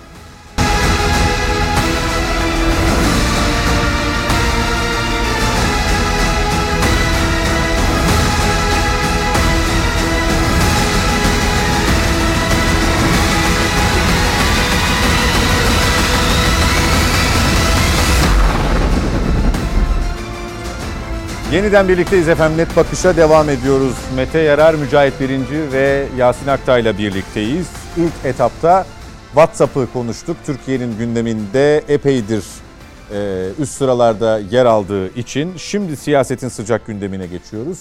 CHP Genel Başkanı Kemal Kılıçdaroğlu Cumhurbaşkanı Erdoğan için sözde Cumhurbaşkanı diyerek hem seçilmiş millet tarafından seçilmiş bir Cumhurbaşkanına hem millet iradesine bir nevi hakaret etti. Ee, Sayın Cumhurbaşkanına e, yönelik e, bu ifadeler dün yoğunlukla tepki görmüştü ama bizzat kendisi bugün suç duyurusunda bulundu. Onunla da kalmadı kabine toplantısının ardından bizzat kendisi bir kaset komplosuyla iş başına gelen partisi içindeki taciz, tecavüz ve hırsızlık gibi hadiseleri görmezden gelerek ortadan e, orada kalmayı başaran bir siyasi partinin sözde genel başkanı şeklinde mukabele etti kendisine. Biz şimdi bu bölümde bu başlıkları, bu başlıktan başlayarak daha doğrusu siyaseti konuşacağız. Mete Yarar'la başlayalım bu turada. Ee, şimdi bu CHP'deki taciz tecavüz iddiaları e, bir şekilde üzerinde işte mesela parti sözcüsüne sorulduğunu hatırlıyorum. Ee, ya başka türlü bir cevap verildi orası unut, unutturularak e, ya da e, bir an önce üstü örtülmeye çalışıldı. Gündem değiştirildi ki öyle de yorumlandı. Sayın Kılıçdaroğlu'nun böyle ara ara bizzat Sayın Cumhurbaşkanı'nı hedef alarak yaptığı çıkışları nasıl değerlendiriyorsun? Bir. ikincisi sözde Cumhurbaşkanı ne demek? Ne demek istiyor tam olarak aslında? Başka bir alt metni var mı bunun? E, var tabii ki. Yani e, şimdi buradan başlarsanız yani yakın dönemden başlarsanız hiçbir anlam ifade etmez. Yani kızmıştır da söylemiştir diyebilirsiniz. Ama yok e, Sayın Cumhurbaşkanı'nın ilk siyasete atıldığı ve e, işte parti kurma aşamasında Siirt'teki yaptığı konuşmadan sonra siyasi yasaklı konumuna geleceği günden itibaren geçirdiği sürece bakarsanız çok daha net olarak algılayabilirsiniz. Yani genel başkan olmaması için, arkasından başbakan olmaması için, başbakan olduktan sonra cumhurbaşkanı olmaması ve daha sonraki yaşanan bütün süreçler, o parti kapatma davaları, e-muhturalar dahil olmak üzere bütün yaşanan süreçlere baktığınızda bugün söylenen şeyin tek başına bir anlam ifade etmediğini görürsünüz. Başka bir şey daha var. Yıllardan beri en çok tartışılan konulardan bir tanesidir. Ee, biz neye inanırız? Sandığa inanırız denir değil mi her zaman Türkiye'deki demokrasi olarak. Peki sandığın tecellisi neden olur? Sandığa giden vatandaşların attıkları oylardan değil mi? Yani gider oraya oyun atar ve kendisini kimin yöneteceğine o karar verir. Sayın Cumhurbaşkanı bugüne kadar kaç defa sandığa gitti ve kaç defa sandıktan çıktı? Kaç defa sandıktan çıkarak buraya geldi? Mücahit hatırlıyor musun? 11, 12. Doğru. 11 ve 12. Referandumlar da dahil. Va- o kadar diyelim. vardır 12. Efendim? Var o kadar. Hadi biz e, biraz daha eksiltelim 10 tane diyelim. 10 defa seçime gidiyorsunuz ve 10 defa seçim kazanıyorsunuz. Bu olaylardan önce söylenen kelimeler neydi? E, sıklıkla söylenen neydi? Oyların satın alındığı. Önce oy verenler biliyorsun aşağılandı uzun bir müddet. Taktik neydi? Yağ, makarna, makarnaya e, oy verildi. Sonra bununla yetinilmedi. E, AK Parti'ye oy verenler sınıfsal olarak aşağılanmaya çalışıldı. Yani e, gelir düzeyi daha düşük, daha okumamış kesimin dağdaki çoban hikayesine getirildi. Arkasından bu tartışıldı. Yetinmedi, yetinilmedi. Daha sonraki hikayede her sandıkta sandığın başında görevli olmuş olmasına rağmen her siyasi partiden bir gözetmen olmasına rağmen bu sefer oyların e, çalındığı söylendi. Söylendi, gelindi, söylendi, gelindi, söylendi, gelindi.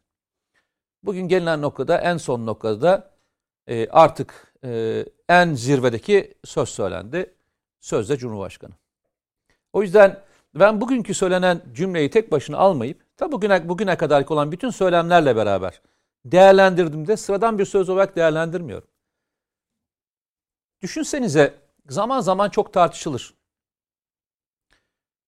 Ve bu konular e, konuşulurken de e, insanların iradesinin, seçim iradesinin ve demokrasinin üstünlüğü çok konuşulur. Bu ülkede bir genel başkan nasıl olabilirsiniz? Delegelerin çoğunluğunu alarak olabilirsiniz değil mi? Yani bunu şöyle söyleyeyim. Bin delege varsa 500 birini aldığınızda genel başkan olursunuz. Milletvekili nasıl olabilirsiniz? Ee, işte o bölgedeki seçimdeki oran neyse İstanbul için söyleyeyim 80 bin. 80 bin oy aldığınızda ortalama 80 bin oy aldığınızda milletvekili seçilebilirsiniz. Peki eskiden olsa hükümet nasıl başka hükümeti nasıl kurardınız? %32, %33, 34 civarında bir oy aldığınızda hükümeti kurmakla ilgili çoğunluğu sağlayabilirdiniz. Parlamenter sistemde tek Parlamenter başına, sistemde. tek başına Tek iktidar başına. için. Peki ben şunu söyleyeyim. Bu ülkede Cumhurbaşkanı olmanız için Türkiye'de yani Türkiye'deki seçim sistemi içerisindeki en fazla oy almak zorundasınız. Yüzde 50 artı 1. Siz yüzde 50 artı 1'deki alarak gelmiş bir adama veya kişiye, şahsa söze dediğinizde e, o zaman diğerlerinin ne anlamı kaldı? Siz sistemi komple e, atıyorsunuz. Bakın ne diyorum size. Türkiye'de yüzde 50 artı 1 ile bugüne kadar gelmiş almış birisi yok tek başına. Kişiye veriyorsunuz oyunuzu bir de. Kişiye veriyorsunuz. Siz eğer bu kadar insanın zaman zaman söyleniyor ya işte o partiye şu kadar kişi oy verdi bu lafı nasıl söylersiniz? Bu ülkede Cumhurbaşkanı olabilmek için kaç milyon oy almak gerekiyor? Siz bu lafı söylediğinizde o kadar insan sözde birisini mi seçmiş oluyor? Ya diyorum ya e, demokrasinin içerisinde Sayın Cumhurbaşkanı sevmeyebilirsiniz, hoşlanmayabilirsiniz. İcraatlarından da hoşlanmayabilirsiniz. Çok daha fazla çalışırsınız. Bir seçim kazanırsınız, gelirsiniz. Sizin aşağıladığınız şey ne? Sistem mi? Seçmen mi? Şahıs mı? Cumhurbaşkanının kendisi mi? Kendisi mi? Ben bir şey söyleyeyim mi? Bu söz üçünü birden aşağılıyor. Sistemi, ona oy verenleri ve kendisini.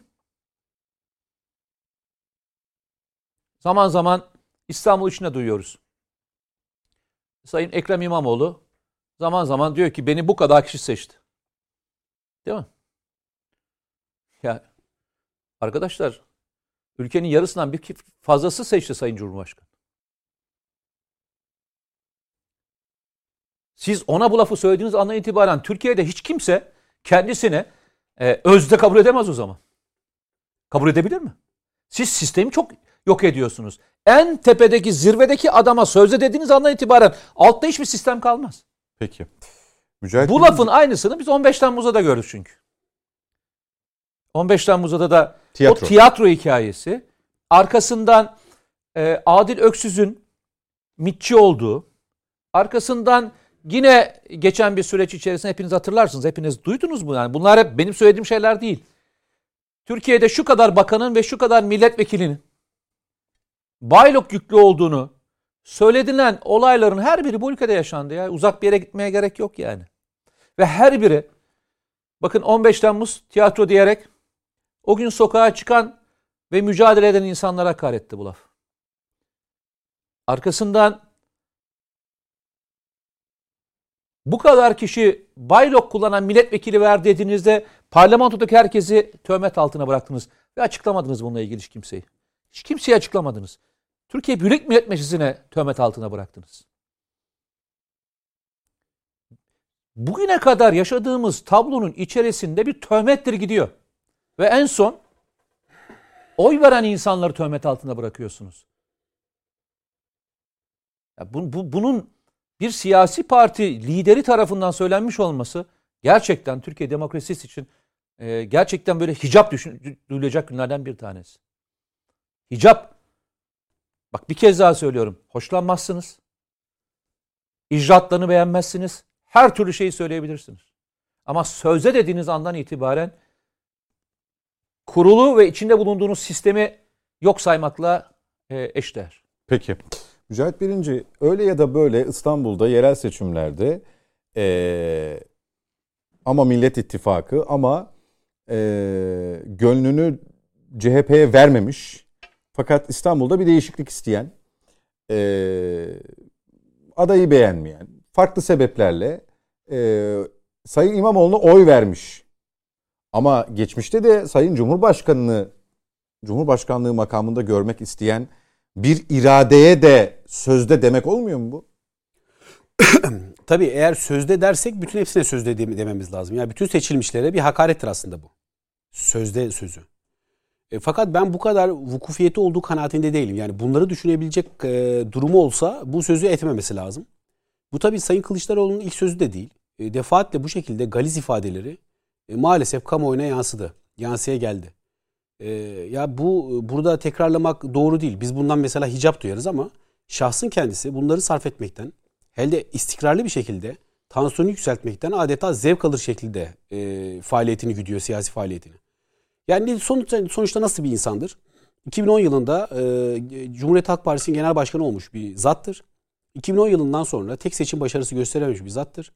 E, 25 yıldır e, İstanbul'u yöneten e, bir düşünceden, bir mefküreden e, hasbel kader Millet İttifakı'nın e, durumuyla e, o oradaki bir e, konjöktürel pozisyonla e, nispi bir e, başarı elde edilmiştir. Nispi diyorum çünkü sadece başkan belediye başkanlığını elde ettiler.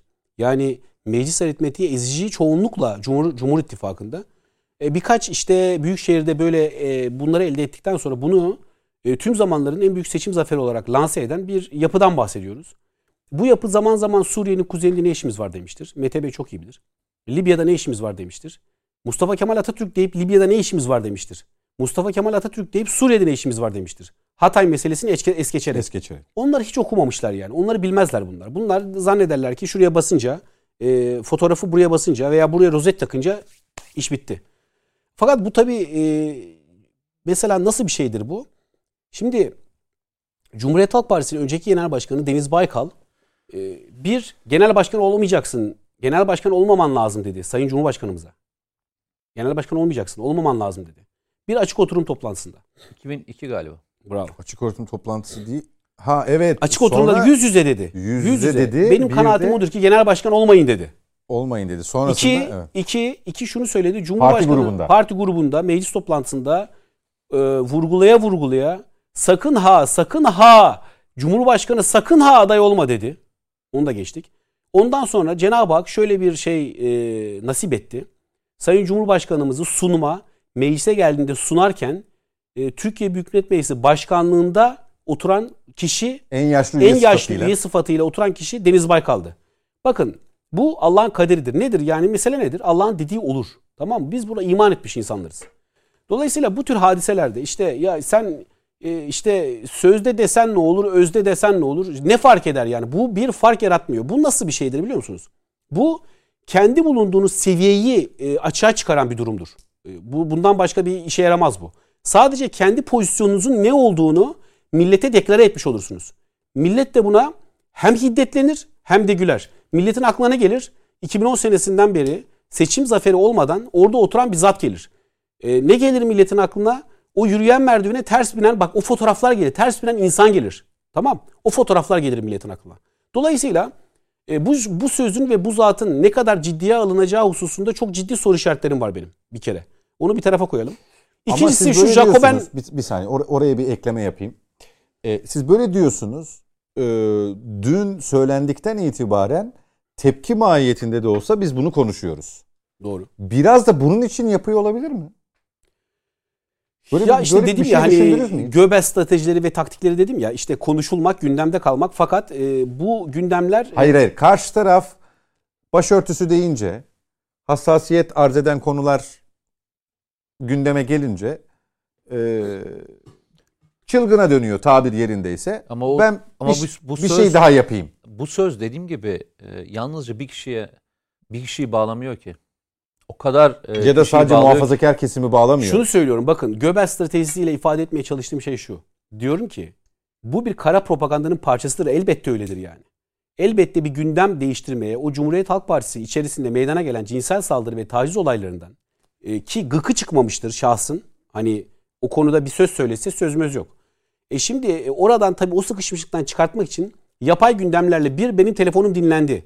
Ben dinleniyorum.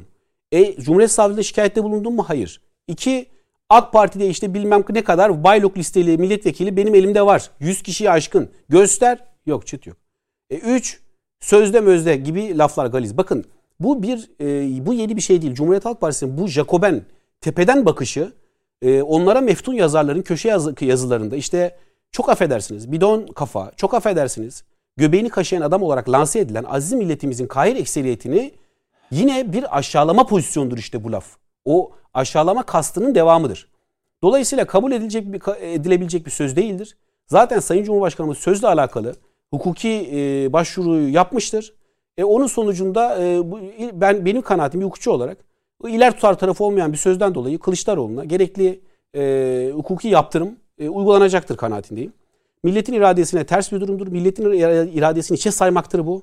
E, işte bu böyle bir söz söylüyor. Biz burada tartışıyoruz. Hakikaten bunu tartışmak da zuldür. Hı hı. Bu ifadeyi tartışmak da zuldür ama birilerinin... Tam olarak onu söylüyorum aslında. Tabii birilerinin buna şey cevap vermesi... Bence bu laf öyle sıradan bir laf değil. Öyle e, geçemeyiz. Tabii bunlar hayır geçelim diye değil ama Yok, bunlar... bu ta- bence bence gerçekten tartışılıp e, ben o yüzden dedim ya. Yani bence tartışılması gerekiyor. Neden tartışılması gerekiyor? Sayın Cumhurbaşkanı oy atmış ve ona e, onu Cumhurbaşkanı'na getirmiş olan insanların bu sözün ne anlama geldiğini iyi anlaması lazım. Tabii. Şunu Bence ifade iyi anlaması evet, lazım. Netice itibariyle şunu ifade ediyorum. Bakın şunu söylüyorum ben. Bu tartışılmaması gereken bir hadise değildir. Yani tartışalım ama e, şahıs e, bu. Yani profil bu. Anlatabiliyor muyum? Profil bu. Bu sözler seçilir. Saray sözü seçilmiştir bakın. Bunlar seçilir. Onlar tarafından. İşte çok affedersiniz diktatör sözü mesela seçilmiştir. Kime diktatör demediler ki? Adnan Menderes'ten tutun. Halkın iradesine, halkın iktidarına tamamen her zaman ama istikrarlı bir şekilde diktatör olarak e, yaftaladılar. Halkın iktidarını. Nasıl bir iktidar talep ettiler? Nasıl bir iktidar tasavvur ettiler bunlar? Elitist bir iktidar tasavvur ettiler. Elitist. Mesele burada. Parçalı işte, bile olsa, koalisyon bile olsa elitist. Elitist tabii tabii. İşte bunların o elitlerin vesayet makamları vardı. İşte baro mevzuunda bu mesela açığa çıktı. Feveran ettiler. Onların vesayet kurumlarıydı bunlar. İşte üniversiteler mesela nispeten vesayet kurumları olarak görüldüğü için şu anda o bütün yaygaraların temel sebebi o vesayet noktasında hala bizim irademiz geçerli olsun talebidir. E, üniversitelerde mesela öyle talep ettiler de niye e, o kadar demokratlarda da hani cübbe giydiler ya demokrasiye aykırı ya diyelim. Sayın Cumhurbaşkanımız ataması velev ki demokrasiye aykırı bir an için imkansız kabul et. Demokrasiye aykırı de ki mevzuata uygundur. O zaman o cübbesini giyen hocalara sorum şu. AK Parti kapatılma davasında neredeydiniz? Uygun muydu demokrasiye? Veya 28 Şubat süreci demokrasiye uygun muydu? Başörtülü kardeşlerim üniversiteye giremezken okuma hakları elinden alınırken anayasal haklarıdır. İkna odaları demokrasiye kurulurken. uygun muydu? O ikna odalarını kuran, onu faşizan bir tavırla sergileyen üstelik adeta gaz odaları gibi sergileyen bunun propagandasını CHP'de yapan şahsı yapan. evet şahsı milletvekili yaptınız ya. Yani bunlar uygun muydu demokrasiye? Peki 15 Temmuz'da memleketin hava alanları dahili ve harici bedhahalar tarafından işgal edilmişken neredeydiniz siz? Gençliğe hitabı okuyorsunuz. Neredeydiniz siz? Yoktunuz. Türkiye Cumhuriyeti Devleti'nin, Cumhuriyet'in o kutsadığınız 29 Ekimler'de hepimizin değeri olan Cumhuriyet'in e, tehlikeye girdiği zamanda, demokrasinin tehlikeye girdiği zamanda neredeydiniz siz? Yoktunuz. Burnunuzu sokağa çıkaramadınız ya. Ne yaptınız? Ayağınızı uzattınız. Bilmem kimin evine gittiniz. Orta şekerli kahvenizi aldınız, Türk kahvenizi. Televizyon karşısında seyrettiniz bunu ya. Ondan sonra diyeceksiniz ki üniversite hocaları, işte demokratik itirazlar var. Geçin bunları ya. Bunları geçin. İşte birilerinin bu şekilde çok net bir şekilde ya da karşı tersi duruş... bir şey olduğunuz olduğunda soluğu gezide aldınız. Evet. Birilerinin bu şekilde çok net bir şekilde karşı duruş sergilemesi lazım ki bak bakın çekinmeden, korkmadan. Çünkü haklı olan kimdir biliyor musun? Hakkın tarafında duran haklıdır. Hakkın tarafında duracaksın. Dolayısıyla adaletin tarafında duracaksın. Mizanın kılıç gibi keskin olacak. Adalet böyle tam ortadan yaracaksın bu işi. Dolayısıyla biz neyiz? Haklıyız. Biz bu beyanlarımızda haklı olduğumuz için kuvvetliyiz. Ne kompleks duyarız, ne kimseden çekiniriz, ne de korkarız. Dolayısıyla e, buradaki bu Sayın Kılıçdaroğlu'nun bu e, galiz ifadeleri kendisine ait ifadelerdir. Milletimiz bunu zamanı gelince sandıkta değerlendirir. CHP'nin işte sosyolojik sıkışmışlığının sebeplerinden biri de işte bu tarz ifadelerdir.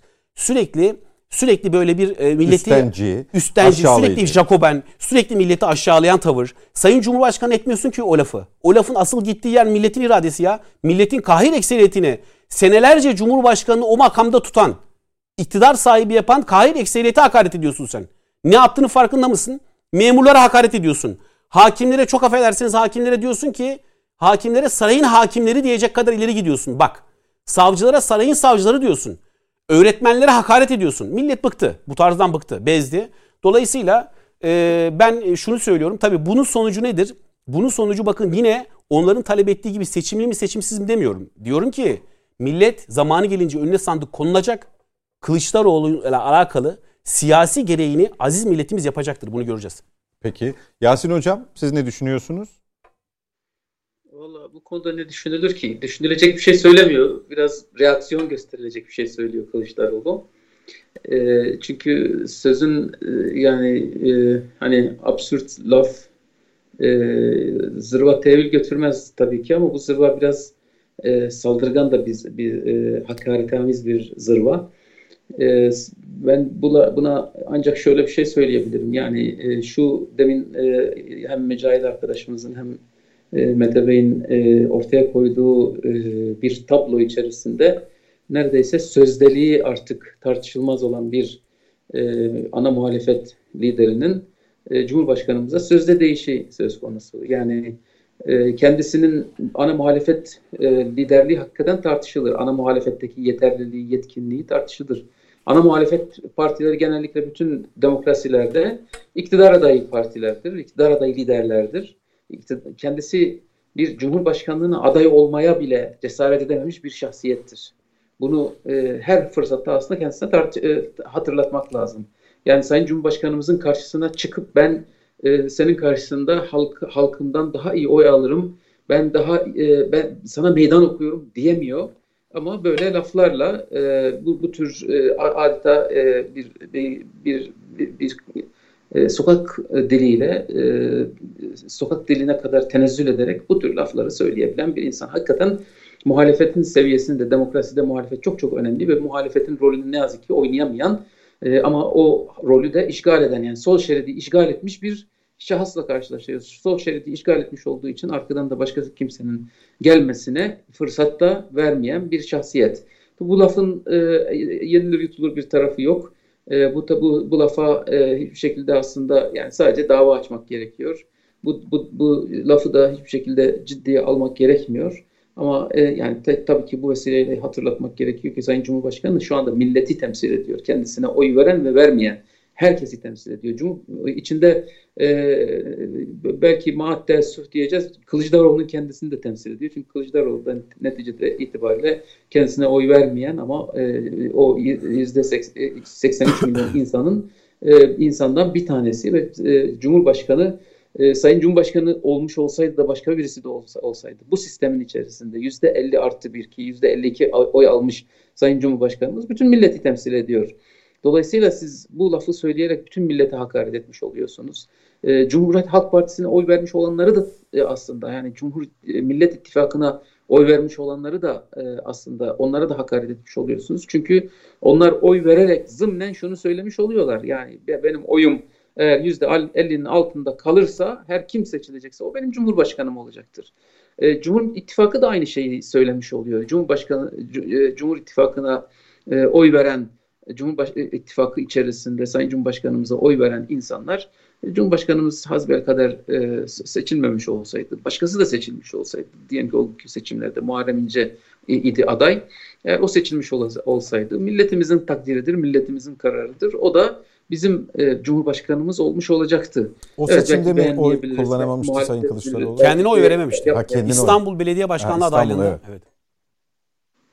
Evet, e, Cumhurbaşkanlığı adayından bahsediyorum tabii ki. Yani hı hı. Cumhurbaşkanlığı seçimine giderken e, Cumhurbaşkanlığı e, aday ad, e, adayları o zaman kaç kişiydi? İşte e, Muharrem İnce de vardı, şey de vardı, Mer, e, Meral Akşener de vardı. Hı hı. Ee, Selahattin Demirtaş da vardı yani e, bu işte dört kişilik bir şey seçimle gidildi e, Cumhurbaşkanlığı seçimine. E, neticede bu sistem böyle bir sistem. Yani bu sistemin oyun bu sistemde oyunun kuralını ka, ta, kabul eden yüzde 50 artı 1 ile seçilen kişinin e, milletimizin temsilcisi olduğunu, milletimizin e, bütünlüğünü, birliğini e, temsil eden e, bir, e, bir, bir, bir reisi cumhur olduğunu, başkan olduğunu kabul etmek ve ona gereken saygıyı göstermek zorundadır. Muhalefet edebilir. Eyvallah. Demokraside Cumhurbaşkanı seçildi diye hele hele şimdiki sistem artık e, Cumhurbaşkanlığının politize olmuş olduğu, daha da politize olmuş olduğu. Aslında Cumhurbaşkanı hiçbir zaman politize olmaktan uzak değildir, olmamıştır, olamazdır. Olamaz da zaten. Yani neticede işin içinde seçim varsa, işin içerisinde e, velev ki dolaylı seçim yani parlamenterlerin seçtiği Cumhurbaşkanlığında da aslında e, Cumhurbaşkanı e, de, de, şeyden hali değildi. E, Cumhurbaşkanı politikadan hali değildi ki nitekim e, o apolitik, son derece apolitik gibi görünen e, Ahmet Necdet Sezer bile e, sonuna kadar CHP'liydi aslında. Yani e, bütün e, icraatları, bütün tercihleri, bütün atamaları hepsi CHP duyarlılıklarına, hassasiyetlerine göre yaptığı bir insandı. Ama hani onu ona biz de şey yapıyorduk. Biz de e, muhalefet ediyorduk. Biz de e, biz yaptığı hiçbir şey onaylamıyorduk. Hiçbir şey beğenmiyorduk. Ama buna, buna rağmen hiçbir zaman böyle bir hakaret yoluna e, gitmemiş. Sayın Cumhurbaşkanımız da gitmemiştir ona. E, onunla e, bir, bu ülkenin Cumhurbaşkanı gibi e, muamele etmiştir ve o şekilde davranmıştır. E, Kılıçdaroğlu aslında bazen ne dediğini gerçekten bilmiyor. Biraz da böyle bir özelliği de var. Kılıçdaroğlu'nun e, son zamanlarda yaptığı bazı açıklamalar hakikaten akla ziyan açıklamalar ve e, insanın e, dönüp hakikaten yani bu bunu bunun bir akıllı e, aklı başında bir insan tarafından söylenmiş olup olmadığını sonrası geliyor. Yani önce yani sayısız örnek verilebilir bu son zamanlarda özellikle e, yaptığı bazı açıklamalar hakikaten e, tuhaf tuhaf açıklamalar. Yani işte Türkiye askerinin neden şeyde olma önce Libya'da ne işimiz var? Önce iki lafı birbirini tutmayan e, cümleler kurabiliyor mesela. E, Türk askerinin Libya'da ne işin e, olduğunu sorduktan hemen sonra orada herkes var diyor mesela Akdeniz'de bütün Fransızı var, Rus'u var, Yunan'ı var bir tek Türkiye yok diyor. E, akabinde bir de görüyoruz ki aslında Türkiye orada ve Türkiye'nin orada olduğundan olduğundan bile e, haberi yok. E, son zamanlarda belki siz daha iyi hatırlarsanız yani şöyle bir tarama yaptığınız zaman o kadar çok fazla böyle e, tuhaf tuhaf e, açıklamalar e, yapıyor ki e, bence biraz da aklı e, şeyi biraz yitirmiş gibi bir görüntü de veriyor. Yani Peki. çok da ciddiye alınacak üzerinde söylediği sözler üzerinde çok tartışılacak bir kişi e, izlenim vermiyor ama ne yazık ki dediğim gibi sol şeridi e, işgal ediyor ve sol şeridi işgal ediyor olduğu için yaptığı şeyler Türkiye'de e, bir e, şey bir şey var yani bir bir makamı var o, o, o sözlerin. Ana muhalefet partisi lideri eğer bu sözü söylüyorsa bu söylediği sözün siyasi bir e, siyasi bir e, bedeli de olması lazım ki o siyasi bedeli elbette ki halkımız e, ödetecektir ama bir de hukuki bedeli vardır. O o hukuki bedel de e, mutlaka e, öyle zannediyorum ki Sayın Cumhurbaşkanımız tarafından zaten bu konuda bir dava açılmıştır bile. Açıldı evet. Ee, Boğaziçi Üniversitesi hocam akademisyen e, tarafınızda olduğu için oradan devam edelim. Ee, bugün siz de yazınızda e, üniversite adına fark ve imtiyaz talebi e, başlığını kullanmış ve oradaki tabloyu aslında biraz özetlemişsiniz. E, Boğaz içinde bu provokasyonun arkasında e, kim var, kimler var? E, amaç üniversite üzerinden, Boğaziçi Üniversitesi üzerinden bir alan üzerinden daha doğrusu e, yeni bir kamplaştırma, kamplaştırma mı oluşturmak, yeni bir harekete yön mü vermek? Böyle bir çaba mı var?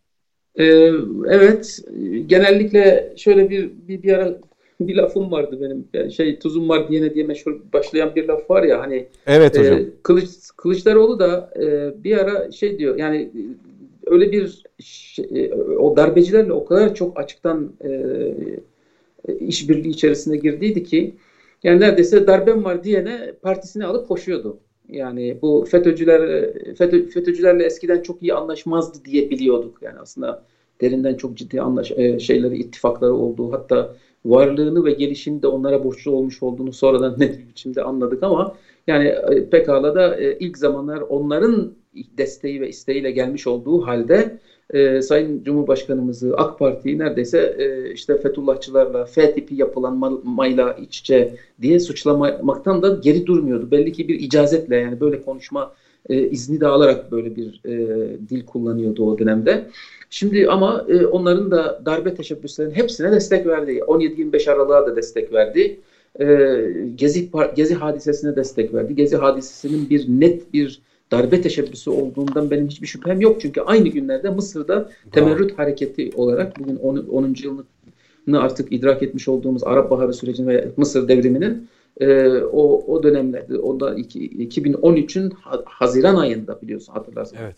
2013'ün Haziran ayı aynı zamanda bizim burada e, gezi hadiselerinin yaşandığı dönem. Dil aynı dil, operasyon aynı operasyon, aynı mutfakta pişirilmiş iki tane darbe teşebbüsüydü. Birinde başarılı oldu, Sisi iktidara geldi. Buradakilere bunun bir darbe teşebbüsü olduğunu anlatmaya kalkıştığımız zaman vay siz çok komplocusunuz. Bunlar masum e, protestolar. Bir e, işte demokrasilerde halk protesto eder. Eyvallah halk protesto eder ama e, böyle değil yani bu tür bu vandalizmler ve işte harbiyeye doğru adeta e, bir yol döşeyen bir e, protesto gösterisinin çağrısı ve mesajı çok çok açık talep ettiği şey e, bir darbeydi diyorduk ve böyle dediğimiz için tabii ki Gezi'de büyük bir yani e, başında Gezi e, rüzgarları esen Türk solu e, buradan e, kendisine aslında bir devrim e, şey çıkar hayalleri görmeye başladı. Devrim rüzgarları görmeye başladı. Şimdi Türk solunun da böyle bir şey var. Böyle bir özelliği. CHP'nin zaten böyle bir şey var. Yani darbem var diyene hemen alıp koşuyor partisini. Ee, Türk solunun da böyle bir e, özelliği var. Türk solu da nerede böyle bir şiddet içerikli bir eylem, bir şey o, o varsa e, oraya doğru bütün e, müştemilatını alıp e, koşuyor ve bu e, görüntüyü veriyor. Gezi hadisesinde ortaya konulmuş olan görüntü gerçekten e, zihinlere kazanmış bir e, görüntüdür ve ne amaçla, kim ne yapıyor? Yani burada işçiler mi vardı, Türkiye'nin yoksulları mı vardı, Türkiye'nin gerçekten de ezilmiş kesimleri mi vardı? Hiç alakası yok. Yani o Gezi hadisesinde çevrecileri mi vardı? Ise, Gezi, hadisesinde kimler vardıysa bugün Boğaziçi vakasında aynı kişiler var. Bak burada ezilen insanlar yok. Burada yoksul insanlar yok. Burada diyelim ki işçi sınıfı dedikleri yani ben işçi sınıfı kavramını da e, solcu e, sol e, hayalin ürettiği, sol muhayyilenin ürettiği büyük bir e, yalan olduğunu düşünüyorum da e, öyle bir şey de yok. Orada bildiğimiz şey vardı işte Türkiye'nin finans kapitalistlerinin en önde gelen isimlerinden üstelik ben çapulcuyum çapulcu diyerek e, önüne koyduğu pankartla orada boy göstermesini izlemiştik. Yani Türk solu için ibretlik olarak bu yeter. Utanç olarak bu yeterdi Bravo, aslında. Yani doğru. siz hem e, şey adına ortaya çıkıyorsunuz işte yoksul kitleler adına hani Marksizm, Marx'ın meşhur o komünist manifesto, manifestoda da diye dünya işçileri birleşiniz, ayaklanınız falan. E hani nerede nerede işçi? Sağınıza bakıyoruz, solunuza bakıyoruz. İşçi işte yok. Bir tarafınızda LGBT'ciler, bir tarafınızda evet. e, bir tarafınızda finans kapitalistler, öbür tarafınızda Sorosçular, öbür tarafında CNN var, öbür tarafta Amerikan emperyalistleri var ve siz orada diyorsunuz ki biz solcuyuz. E, solculuğunuzu yiyelim. Böyle solculuksa oh ne güzel yani ne ala memleket. Eğer Türk solu buysa e, demek ki Türkiye'de ki, Türk solu maalesef bu ve Türk solu o Türk solunun arkasında da çok daha ilginç bir şekilde şey oynatan bir Fethullah Gülen e, operasyonu vardı. Yani e, Gezi hadisesinde bir FETÖ operasyonu var olduğu gibi bugünkü operasyonun arka planında da FETÖ'nün ol, olduğundan hiç şüphe etmeyin. E, dikkat edin bütün sosyal medyada e, Boğaziçi e, o protestolarını parlatan, e, onları patlatmaya çalışan e, e, şey sosyal medya operasyonlarının içerisinde FETÖ saf, saftaki en öndeki yerini almış durumdadır. E, FETÖ'cü e, şeyleri tanırsınız zaten sosyal medyadaki figürlerinden, profillerinden. Evet. E, hemen tanıyorsunuz. Onlar hepsi orada. Hepsi orada. Belki şeyde meydanda ne kadarlar onu çok fazla tespit etme imkanım yok ama o İçişleri Bakanımız Sayın Süleyman Soylu zaten e, ortaya koydu. Orada yakalanan Peki. 17 kişiden 10 15'i 15'i MLKP. E, de, Marksist Leninist Komünist Propaganda e, e, örgütünün e, elemanı olarak e, orada idiler ve hiçbir hiçbirisi de Boğaziçi Üniversitesi öğrencisi değildi. Ha Boğaziçi Üniversitesi öğrencileri de katılır mı böyle bir hadise? Katılıyorlar. Maalesef katılmışlar. O katılanlara benim biraz da sözüm var. Ayrı bir sözüm vardı. Bugünkü yazımda biraz da onu anlatmaya çalıştım. Yani Boğaziçi Üniversitesi dediğiniz bu Türkiye'deki bütün üniversitelerden bir üniversite. Yani evet iyi bir üniversite olabilir ee, ama üniversite iyi üniversite olmak biraz tarihle de ilgili bir şey. Önceden kurulmuş olması, bir geleneğe sahip olması falan netice itibariyle bu bütçesini devletten alan, dolayısıyla halktan alan yani o, o bütçeye belki de aşağıladığı e, kendini farklı göstermeye çalıştığı Hakkari'deki e, şahısların, e, vatandaşımızın vergisi de vardır o, o Boğaziçi Üniversitesi'nin kullandığı bütçede. Ona tahsis edilmiş olan bütçede işte Batman'daki de bilmem Ağrı'daki insanlarımızın da vatandaşlarımızın da vergisiyle orada faaliyet göstermekte bir şey. Ama burada itiraz ettikleri şey nedir diye baktığımız zaman eğer itiraz ettikleri şey Türkiye'deki genel üniversite e, seçim sistemi ise gelin onu tartışalım. Ben bunu ortaya koydum. Ben üniversitenin içinden gelen bir adam. Üniversitelerde seçim sistemleri konusunda kaç tane yazı yazdığımı hatırlamıyorum. Birileri bugün atama, seçilme yazmış olduğum yani eskiden ben şöyle bir yaz şöyle bu yazdığım yazıları aslında eskiden yazmış olduğum yazılardan da bir kolajla yaptım biraz evet, bir evet. kısmını. Ee, ne, ne yaptım mesela? Eskiden şöyle bir üniversite bir seçim sistemi vardı mesela. Ee, YÖK e, pardon her üniversite bir seçim sürecine giderdi. Bir yıl öncesinden başlardı seçim süreci.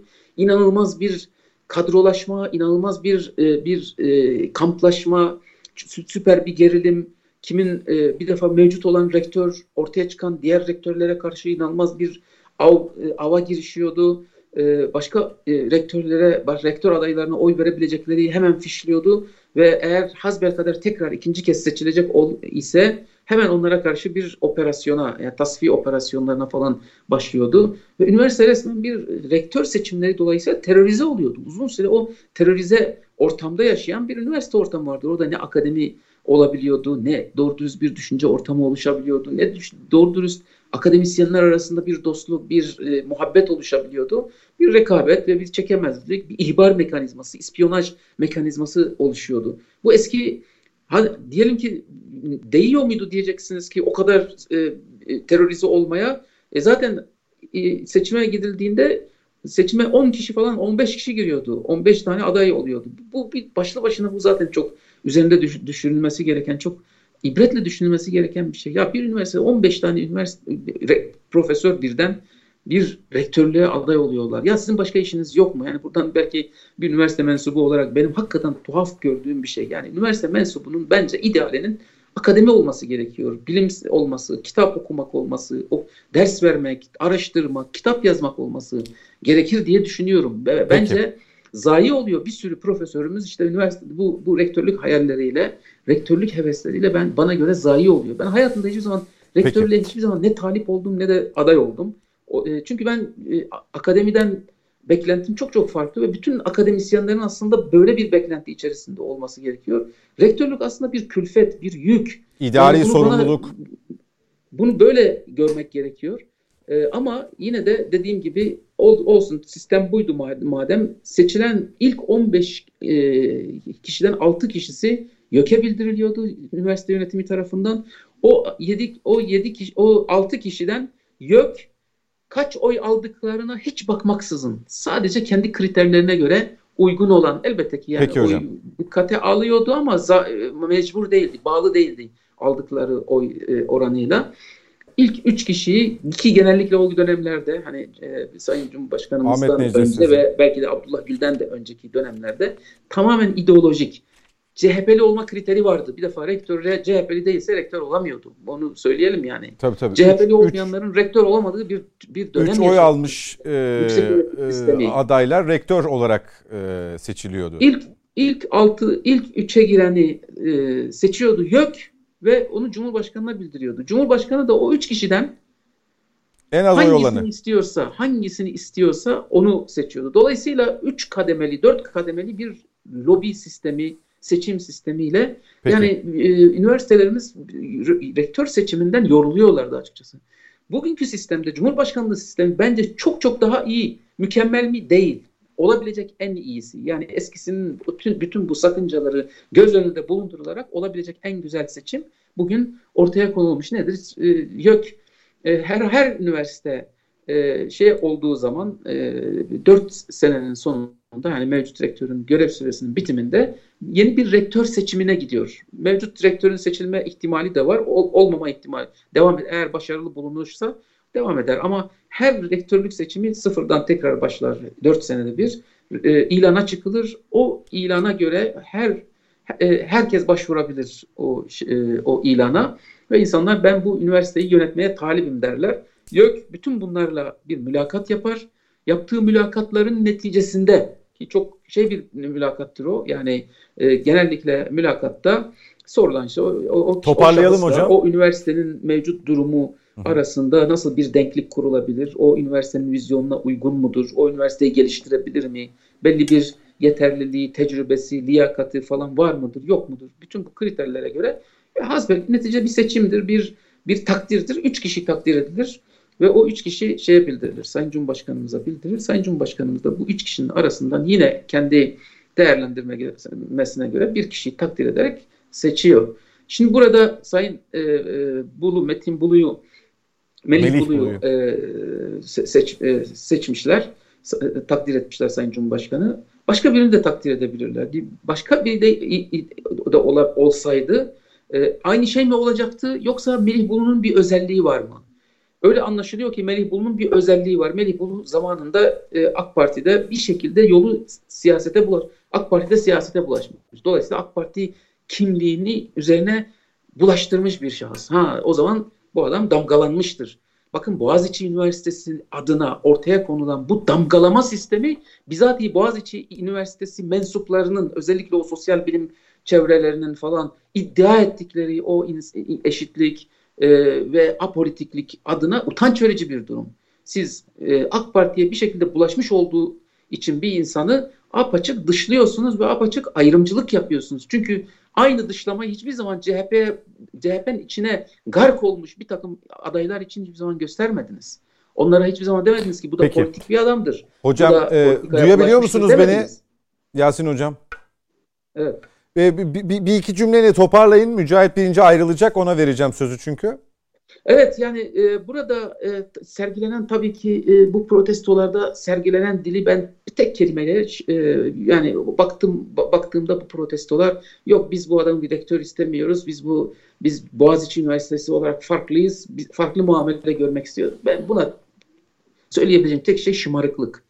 Peki. Öyle bir şımarıklıkla yani siz kendinizi dünyanın üstünde görüyorsunuz. E, e, Türkiye'deki bütün üniversitelerden farklı bir seçim prosedürüne layık görüyorsunuz e, baş, ülkenin başka e, baş, başka üniversitelerinin e, uyguladığı kriterlerden başka farklı bir Peki. kriterle kendi rektörlüğünüzün Peki teşekkür ediyorum. atanması gerektiğini söylüyorsunuz. Şımarıklık denir ve bu şımarıklığın da e, bir karşılığı var Türkiye'de tabii ki onu da söylemeyelim. Peki teşekkür ederim. Ee, Mücahit Bey e, rektör hani amaç rektör mü değil mi e, kısmında e, partili AK Partili e, aday adayı olması kısmına biraz vurgu yaptı hocam ama aslında hiç şahsıyla ilgisi olma ilgililerinin olmadığını Sayın Rektör bahçeye inip onlarla sohbet etme girişiminde bulunduklarında da açıkça ifade ettiler.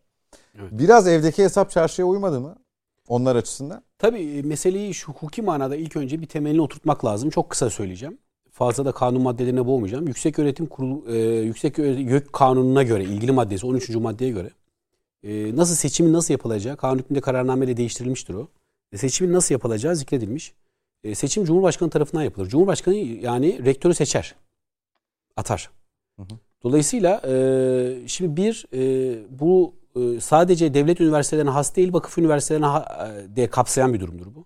Dolayısıyla burada e, şu atamada mevzuata aykırı bir durum görüyor muyuz? Mevzuata aykırı bir durum yok. E, bu kanuna aykırı bir pozisyon var mı? İlgili maddenin ihlali var mı? Cumhurbaşkanı kanun tarafından, yasalar tarafından verilmemiş bir yetkiyi mi kullanmış? Hayır öyle bir yetkiyi kullanmamış. Yani Cumhurbaşkanı kanuna uygun bir atama yapmış burada. Devam edelim. E, peki rektörün şahsında bir sıkıntı var mı? Veya rektörün şahsında liyakat manasında, akademik yeterlik manasında bir sorunu var mı? Görüyoruz ki CV'si gayet dolu birçok e, yerde vazife yapmış. E, daha önce başka bir siyasi parti üyesi olarak e, siyasette ilgi duymuş. Ondan sonra başka bir partinin üyesi olmuş. Daha sonra başka bir partinin üyesi olmuş. Yani siyaset manasında da istikrarlı ve eknesak böyle ben şu partiliyim diyecek bir şey de değil. Hani yani ben mesela benim öyle pozisyonum yok. Anlatabiliyor muyum? Hani geçmişimde de üye olduğum yer bellidir her zaman. Vazife yaptığım parti de bellidir. Ama bu olabilir. Bunda bir problem yok. E, böyle bir e, şahıstan bahsediyoruz. Bu şahıs, bu e, rektör, sayın rektör, öğrenciler gösteri yaparken öğrencilerin arasına giriyor. Diyor ki ben Boğaziçi Üniversitesi'ni şöyle böyle böyle bu seviyeye getireceğim diyor.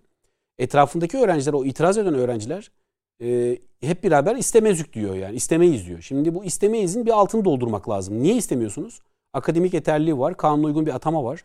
Dolayısıyla burada hedef alınan yine her zaman söylediğim gibi. Orada da birkaç çarpıtma yaptılar. Mem devlet memurluğu yok şu bu falan. Halbuki öyle bir gereklilik de yok. Hiç yok. Hiç öyle bir şey yok. Yani o liyakat konusuna girdiler orada battılar zaten. Yani o liyakat konusunda ondan sonra itiraz edememeye başladılar. İşte öğrenciler bir kısım öğrenci diyelim. Bakın öğrencilere de haksızlık etmeyelim şimdi. 14 bin öğrenciden 300-200 kişiden bahsediyoruz. Açık bak rakamları koyalım.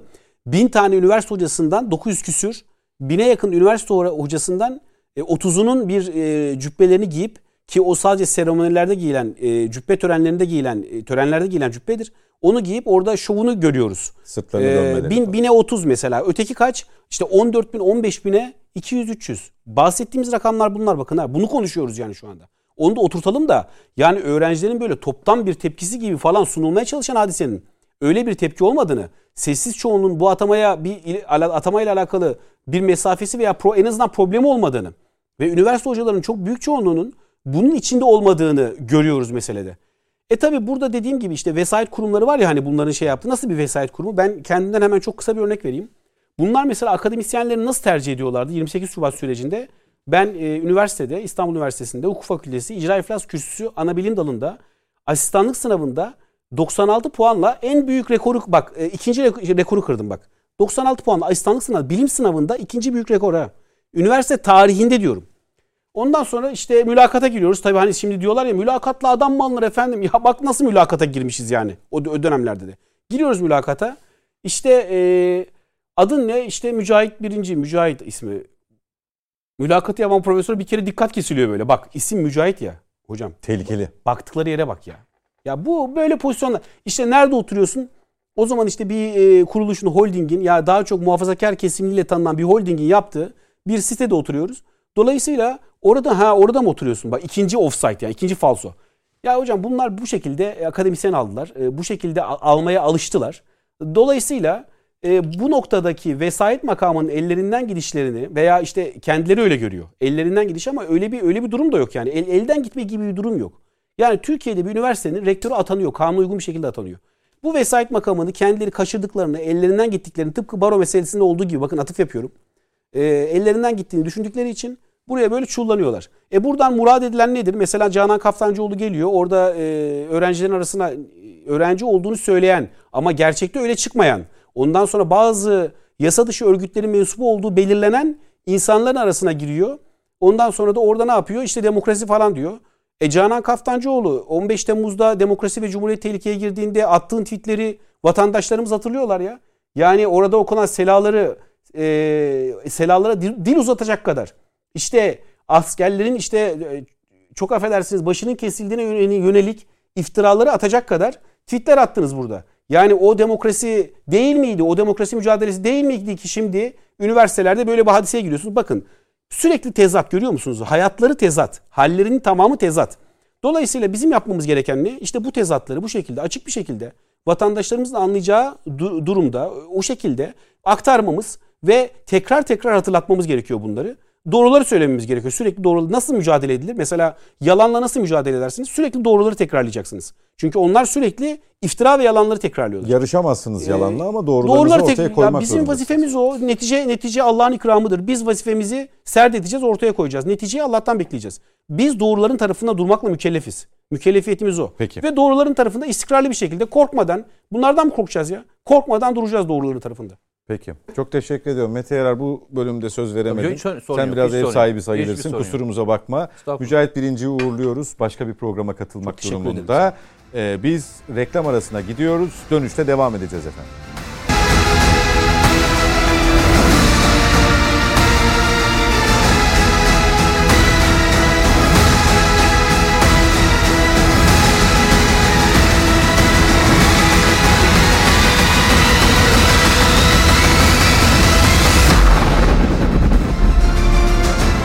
Yeniden birlikteyiz. Net Bakış'a devam ediyoruz. Mücahit Birinci'yi gönderdik. Mete Yarar ve Yasin Aktay'la birlikteyiz. Son etaba girdik programda. Boğaziçi bölümünde Mete Yarar'a söz verememiştim. Oradan devam edeceğim. Daha sonra Amerika'yı konuşacağız kalan bölümde. Mete Yarar. Valla yani üstadların hepsi e, konuştular. Çok fazla girmek istemiyorum. Çünkü aynı şeyi tekrar edeceğim. Ben bugünlerde konuşulan konuların tamamının birbirinden bağımsız e, takip edilmesi çok doğru olduğunu düşünmüyorum. Her söylenen söz, her yaşanan şey birbirinin üzerine bindirerek e, iyi düşünmek ve iyi algılamak lazım. Yani bindirerek, eklemleyerek tek başına tabii, münferit değerlendirmemeliyiz. Yapmayın. Yani en büyük hatadan bir tanesidir. Demin Mücahit de e, onu söyle, söylemeye çalıştı. Yani her bir lafın bir sloganı var. O sloganlaştırarak bir sonraki evreye doğru geçiliyor. Bugün en son e, dönemde e, bazı gazetecilerin YouTube'da çekmiş oldukları beyanlar, diğerlerinin konuşmaları, üsluplar her birine baktığınızda bunlar öyle sıradan şeyler değil. Geçen günlerde çok ilginç bir kelime e, sarf edilmeye başlandı. Ben de çok doğru olduğunu düşünüyorum. Yankı odaları diyorlar ya. Hani yankı odaları içerisindeki e, insanlar aynı sesi duymaktan artık farklı bir konuşma üslubuna doğru geçmeye başladılar. Ama başka bir şey daha var. Yankı odaların bir de dışarıya doğru gelen serzenişleri bunlar. Yani bu konuşmalar orada konuşulan konuların yansımaları. Süzülerek gelenler demek ki daha ağırları var. O, o üzücü bir şey. Yani akıl ve mantıktan çığa çıkmış. Ee, yani ülkede nasıl diyeyim size e, deprem, yangınlar, felaketler, savaş kaybedilmesi gibi senaryoların konuşulduğu e, yerlerden sonra bir de bunu konuşuyorsunuz. Bizden tek başına almayın. Onu da almayın, bunu da almayın. Hepsini bir böyle dizin kenara. Puzzle gibi oturtturun böyle tek tek tek tek tek. Ondan sonra ben size rotayı nereye gideceğini söyleyeyim. Yani Türkiye'de söylenen kelime aynen şu. Ne diyor şahıs? Erdoğan seçimle gitmez. Üst puzzle'ı oluşturacağınız bölümleri de bunlar. Koyun yerleştirin. Başka hiçbir şey yapmanıza gerek yok. Nereye çıkarıyor bizi? Nasıl gitmeyecek? Ne diyor? Sokak hareketleri. Ne söylüyor? Büyük hareketler, sokak hareketleri. Büyük sokak hareketleri. Nasıl olacak bu sokak hareketleri diyor. Arkasından da sayıyor tek tek. Biz niye her defasında her cümleyi tek başına kendi başına alıyoruz, tek başına değerlendirmeye çalışıyoruz? Eğer öyle öyleyse ben şöyle söyleyeyim. Sayın Cumhurbaşkanı iki defa seçim kazandı. Bu ilk Cumhurbaşkanı seçimi değil. Türkiye'nin ilk oyla seçilen Cumhurbaşkanı değil mi? 2014'te. Arkasından bir daha seçildi. Yine e, yani bir defa da seçilmedi. İki defa oyla gelen, iki defa aynı oyu yani aynı düzeyde oy alan e, bir kişiden bahsediyoruz. Oradaki sözde ifadesi sence böyle ağızdan kaçmış bir laf mıdır sence? Sürçülisan mıdır yani? Yani tiyatro lafı sürçülisan mıdır? Darbeye tiyatro demek sürçülisan mıdır sence? Ben gerçekten söylüyorum. Hayatımda hiçbir cümleye, tek bir kelimeye takılmadım. Ben e, daha öncekilere, sonrasılara, etrafta anlamsız gibi görünen kelimeleri kelimeleri birleştirerek hep yorum yapmaya çalıştım bugüne kadar. Hayatım hep öyle geçti. O yüzden de birçok olay olmadan önce bununla ilgili yazı yazdım. Yani darbe olmadan önce Mart 2016'da hiç kimsenin çok dikkat etmediği bir konudan esinlenerek bir yazı yazdım. O sırada İncirlik üstünde e, Amerikan askerlerinin aileleri ve diğer yerlerde bulunan ailelerin Türkiye'yi terk etmesi üzerine bir genelge yayınlanmıştı. İncirlik üstündeki askerlerin aileleri boşaltıldı. Ve o zaman şunu yazdım. Dedim ki nasıl yani dedim. Türkiye'nin en iyi korunan okulları, marketleri, tiyatroları, bowling salonları, her şeyleri içinde olan, Kompleks. dışarı çıkmayan ve en iyi korunan bir üs Peki askerlerin, ailelerini terk ettiriyorsanız neyi bekliyorsunuz dedim. Üç tane şey vardır dedim bunun için beklenen. Türkiye'de bir iç karışıklık. iki engellenemeyecek kadar bir e, saldırı kimyasal anlamda söyledim. Üçüncüsü de Türkiye'de siyasetin siyasetin başka türlü fonksiyonlarla devrilmesini mi bekliyorsunuz diye yazdım. Çok basitti.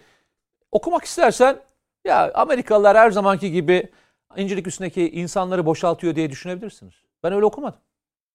Ben oradaki ayrıntının içerisindeki farklılığı görmeye çalıştım. Ve oradan nereye doğru gidebileceğini hesaplamaya çalıştım. İşaretleri çünkü vardı. Bugün de aynı şeyi söylüyorum. Ben bugün konuşulan konuların hiçbirinin rastlantısal olduğunu düşünmüyorum. Rastlantısal olduğunu düşünmüyorum. O yüzden de hiçbir kelimeyi tek başına almıyorum. Her birini yerine oturtarak gidiyorum. Gördüğüm tabloda o manşetin kendisi ifade ediyor. Peki bu içeride böyle ya dışarıda sözünü ettiğin Amerika Birleşik Devletleri'nde mesela e, geçen hafta yaşananlar, senato baskını, Hani e, muzip bir tweet vardı. E, rastlamışsındır mutlaka. Hocam da görmüştür belki. Seyahat kısıtlaması hı hı. E, olduğu için pandemi döneminde Amerika darbe yapacak ülke bulamadı. E, okları kendine çevirdi şeklinde. Ya şöyle söyleyelim. E, Amerika'da yine e, Trump'ın Birleşmiş Milletler'de yaptığı konuşmayı her defasında atıfta atıf vererek konuşurum. Ama e, orada şunu demişti. Önümüzdeki dönem küreselcilerle ulusalcıların savaşı şeklinde geçecek demişti. Ben bir ulusalcıyım. O yüzden de şirketlerin kendi ülkeme gelmesini ve e, kendi ülkemin çıkarları benim için e, önemli demişti. Ama küreselcilerle büyük kavgaya tutacağım demişti. Farkındaysan Trump'ın savaşı da küreselcilerle, ulusalcılarla ilgili. O zaman şu, mevzu Trump'ı bile devirebilecek zihniyet. Sen de başka ülkelerde çünkü Trump'ın is, isyanı neydi? Ne diyordu? Bu seçimlerde hile var. Ve Amerika Birleşik Devletleri'nde toplam seçimin hileli olduğunu düşünenlerin toplamı yüzde altmış. Yüzde altmışı, oy verenlerin yüzde altmışı yani Trump'a oy verenlerden daha fazlası bu seçimde bir hile olduğunu düşünüyor. Tamam mı? Böyle bir mevzuya geldik. Ondan sonraki yaşanan süreçlere falan da baktı. Bu arada bir kez daha söylüyorum. Yani Trump seçim mi seçilmiş beni çok fazla ilgilendirmiyor. Yani Trump, Trump taraftarı hiç değildim. Trumpçıya çıkmasın senin de adın sonra. Hiç değildim. Hatta adamla ilgili de inanılmaz e, kötü sözlerim var. Hatta şunu söylemiştim. Yani beni hiç ilgilendirmiyor. Joe Biden mı geliyor, Trump mı gidiyor? Beni bu ülkenin e, bu ülkenin kaderi ilgilendiriyor. Bu ülkenin kendi Geleceği. seçenekleri ilgilendiriyor. O yüzden hiç beni bağlamıyor demiştim. Onu söylediğim için çok rahatım. Bugün de aynı şeyi söylüyorum. Ama o kavga dünyadaki büyük kavgayı da gösteriyor. Önümüzdeki dönem küreselci bir sermayenin hem yer değiştirişini hem de buna, buna direnmeye çalışan ülkelere fiili anlamda saldırılarında olduğunu göreceğiz. Bu saldırılar illa şeyle olmak zorunda değil. Yani biz hep klasik e, konvansiyonel bir olaya bakış gibi bakıyoruz. Hayır, inovasyon çağındayız. Bütün e, çözümler de ona göre yaptı. Ekonomik saldırılar. Sosyal medya manipülasyonları, kara propagandalar, vekalet savaşları ve e, iç olaylar. Bu bu konjüktürün yani 2000'lerde başlamayan aslında 2010'larda başlayan ve neredeyse 2030'lara kadar gidecek olan sürecin bir sonucu. Şu kelimeyi boşu boşuna Cumhurbaşkanı sarf etmiyor. Dünyanın önemli liderleri şunu fark boşu boşuna söylemiyor. Çünkü Cumhurbaşkanı önüne başka ülkelerin raporları, Türkiye istihbaratının raporları önüne geliyor. Ve şu var. Dünya yeniden oluşuyor. Dünya yeniden şekilleniyor. Bu yeni şekillenmenin içerisinde diyor yani Sayın Cumhurbaşkanı biz nerede yer alacağız? Pozisyonumuz ne olacak? Kavga çok daha büyük olacak. Çok daha korkunç bir şekilde gelecek. Çünkü büyük bir mega güçten başka bir yere belki iktidarın paylaşımı, belki iktidarın komple gidişi yaşanacak. Farkındaysan bugün itibariyle FBI'nin bir raporu var Amerika'da. 50 eyalette son 3 gün galiba 17'si ile 20'si arasında silahlı eylem yapma, sokağa çıkma ile ilgili karar alındığını bugün FBI açıkladı. 50 eyalette silahlı grupların sokak eylemleri yapacağını söyledi. Hatırlıyor musun? Biz bir önceki e, programda konuşmuştuk bunu. Yani ne bekliyorsun diye bana sormuştun. Daha o zaman şey olmamıştı. E, çarşamba olayı gerçekleşmemişti. Amerika'daki olay gerçekleşmemişti. Amerika'da şunu demiştim. Trump'ı destekleyenlerin tamamı silahlı ve kendisini ulusalcı anlamında nitelendiriyorlar. Savaşlarının da küreselcilerle olduğunu söylüyorlar. Ve o yüzden de sert geçeceğini, sert geçeceğini hem hem polisler hem milli muhafızlar hem de FBI ona göre hazırlık yapıyor demiştim. İşte bugün gelinen süreçte bunun bir işareti. Amerika Birleşik Devletleri'ndeki bu savaşın bu kadar çok müthiş bir şekilde kızışmış olmasının diğer ülkeler yansımasını tahayyül edin diyorum ben de size. Tahayyül edin. Amerika'da yani kendi ülkesinde, kendi ülkelerinde bunları yapabilecek kadar manipülasyonun olduğu bir yerde işte deminden beri bahsediyoruz. Sosyal medya hesabını kapatıyor. onu halledebiliyor, onu gözetim altına alabiliyor. Ne diyeyim hiç görmediğimiz, hiç görmediğimiz sahneleri görüyoruz. Kavganın büyüklüğünü oradan anlayın diyorum. O kavganın büyüklüğü diğer ülkelere nasıl yansıyacak? Koca bir taş var ve bu taş düşecek. Bu taşın altında kaç tane ülke kalacak? Ekonomik, askeri ve siyasal alanlar kaç tane ülke altında kalacak? Bunun hesaplamasını yapmak lazım. Ve bugünden itibaren hepimizin belki e, kendisini hazırlaması gereken dönemde bu. Yani 2025'lere kadar ki olan süreçteki bu dönüşümün içerisinde Türkiye nasıl bir pozisyonda yer alacak? Mesele meselenin bu tarafından baktığınızda şu konuşmaları kimse yapmaz. 2023'e kadar herkes seçim bekler. 2023'te kim iktidara gelmek istiyorsa gelir değil mi? Normalde bu böyle değil midir? Böyle olmaz mı hayatta? Yani erken seçimi eğer yapabiliyorsan yaparsın. Yapamıyorsan da erken seçime gitmek istemeyen iktidarı varsa sonuna kadar bekler. Düzen de bunun üzerine kuruldur. Ama farkındaysan kimsenin beklemeye tahammülü yok. Bir şey söylemiştin ya ilk bölümde. Buna hazırlık yapan bu hani e, dijital otokrasi Aha. ya da liberal faşizm başlığı altında konuştuğumuz zaman e, buna hazırlık yapan tek ülkenin Çin olduğunu ifade etmiştin. Şimdi e, bu hazırlık yani Sayın Cumhurbaşkanı'nın söylediği bir pozisyonlanma gereği olan bir hazırlık mı yoksa birebir Amerika rekabeti mi? Çünkü bunun ekonomik boyutu çok fazla Çin açısından. Şimdi yalnız bunu Amerika Amerika ile rekabet olarak e, düşünemezsiniz. Dünyada e, 2030'da yani bunu yalnızca ben söylemiyorum. Ekonomistin kendi raporları var, Amerikalıların raporları var. Asya'daki önemli ülkelerin yazılamış olduğu raporlar var. Japonya'daki yazılanmış raporlar var. 2030'da e, dünyada ilk e, 20 ülke allak bullak. Yer değiştiriyorlar resmen. Yani birçok ülke çıkıyor. Hiç adı geçmeyen ülkeler ilk 20 bir ülke ters yüz durumu var yani. Ya şöyle söyleyeyim. Şimdi fakir bir ülkenin zenginleşmesine çok fazla sorun olmaz ama çok zengin bir ülkenin fakirleşmesindeki sorunu bir düşün bakalım. Ne kadar ırkçılığın nasıl yükseleceğini, faşizm e, fa, e, faşizmin nasıl artacağını, göçmenlere karşı tavırların nasıl atacağını ve bunların tamamının e, şey olarak, güç olarak, askeri güç olarak da büyük güç olduğunu düşün. Bu değişim sence çok kolay olacak mı? Yani buna bırakacaklar mı? Birinci Dünya Savaşı, İkinci Dünya Savaşı'nın çıkış nedenlerine baktığında ana nedenler bu değil miydi? Bir güç paylaşımı, iki ekonomik anlamda çöküşler ve yükselişler. O çöküşler ve yükselişlerin geçişi hiçbir dünyanın hiçbir döneminde, geçmişte de bugün de biz Dünya Savaşı denitediklerimizden daha büyükleri daha önce de yaşanmıştı. Ama bildiğimiz Dünya Savaşı anlamında konuşabileceğimiz iki tane savaşı biliyoruz. İki savaşın içerisindeki bu değişim. Bu dönem bunun tam yaşanacağı dönem. Pandemiyle ilgisi alakası yok. Pandemi Şimdi bunu, onu soracaktım. Pandemi evet. bunu hızlandırdı onu söyleyeyim sana. Yani pandemi döneminde başarılı olanlar daha da hızlı yükseldi. Örneğini vereyim. Çin'in rek- rekabet anlamında Amerika Birleşik Devletleri'ni 2027-2030'da yakalamasını bekleyenler şimdi bunun 2023 ile 2025 arasında olabileceğini söylüyorlar.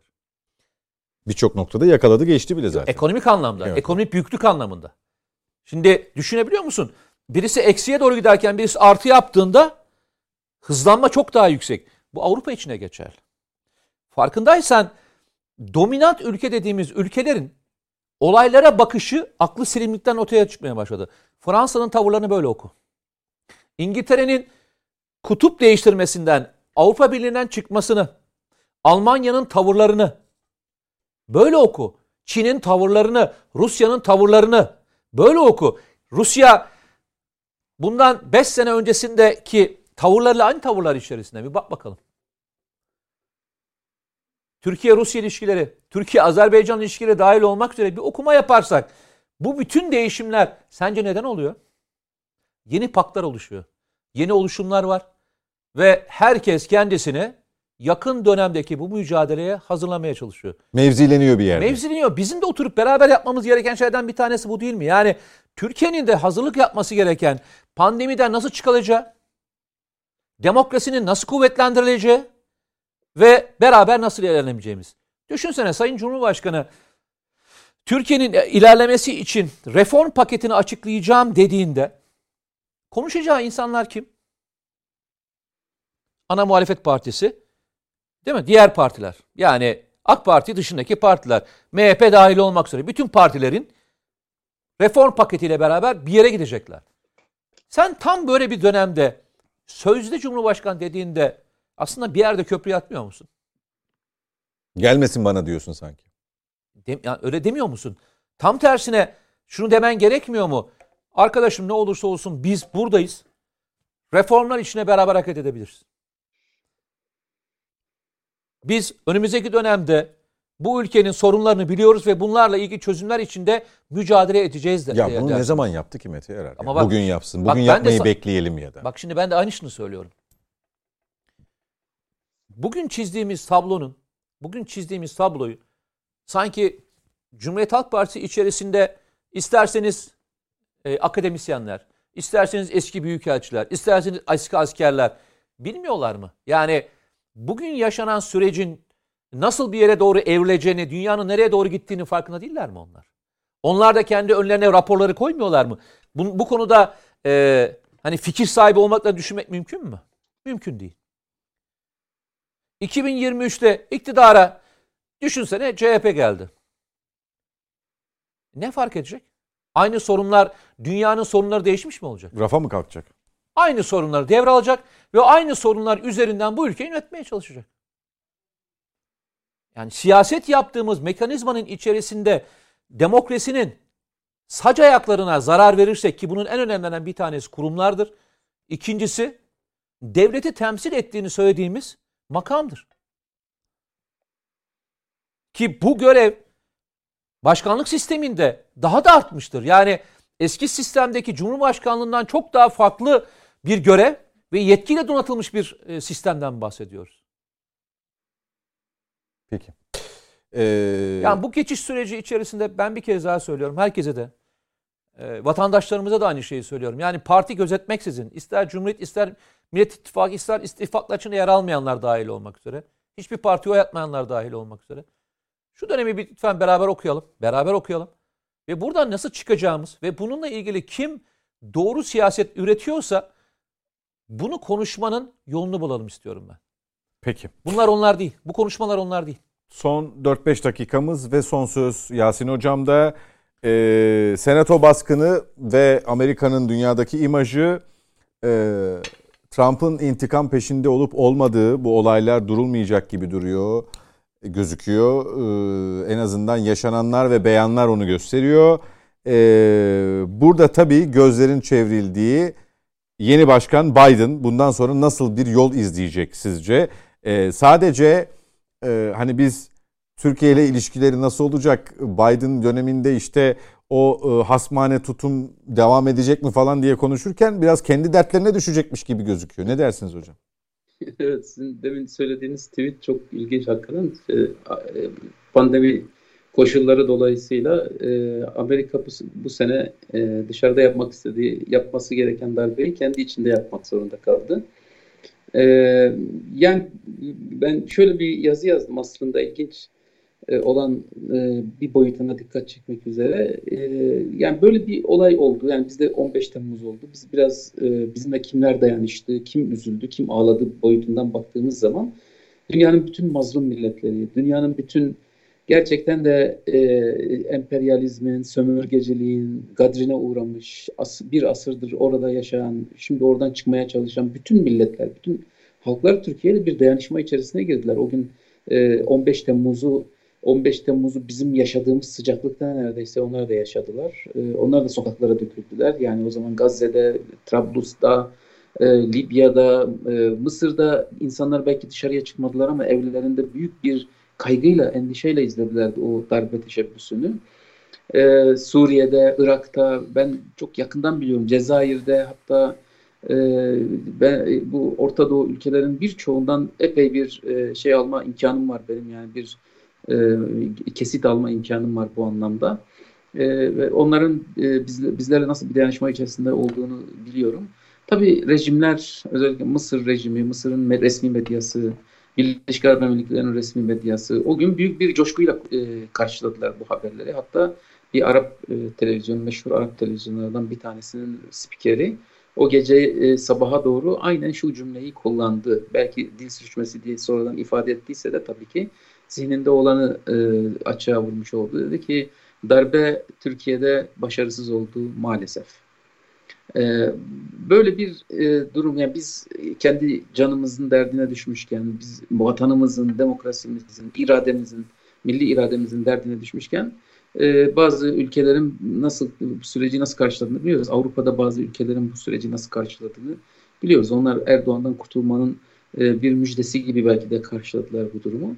E, burada Amerika Birleşik Devletleri'nde bu darbe olurken gel gör ki çok ilginç bir şekilde dünyanın hiçbir yerinde Amerika'nın demokrasisiyle şöyle bir şey içerisinde olalım, bir empati ve dayanışma içerisinde olalım diye kimse böyle bir tavır sergilemedi. Neredeyse herkes yani çekirdeğini aldı, kitlemeye başladı. Böyle şey eğlenceli bir hadise seyreder gibi e, seyretti. Oysa aslında durum çok kaygı verici bir şey. Bir şey. Yani demokrasinin e, bu şekilde tehdit altında olması, bir kongreye bu baskının yapılması, olayın e, Trump e, veya Biden'la falan ilgisi bir kenara, e, her birisinin Türkiye'ye karşı konumu falan bir tarafa netice itibariyle demokrasiye yani oradaki bir, seçi, bir, bir seçim süreci yaşanmış. Orada da Biden seçilmiş ve Biden'a karşı yapılmış. Biden'a dolayısıyla seçime karşı yapılmış bir hareket idi ve kongreye yani demokrasinin, milli iradenin tecelligahına yapılmış bir hareket idi. Fakat dünyanın birçok kesiminde bu hareket adeta bir şeyle, bir, bir e, heyecanla, bir beklentiyle yani daha da kötüye gidebilir. E, Gitmelidir de temennisiyle sanki.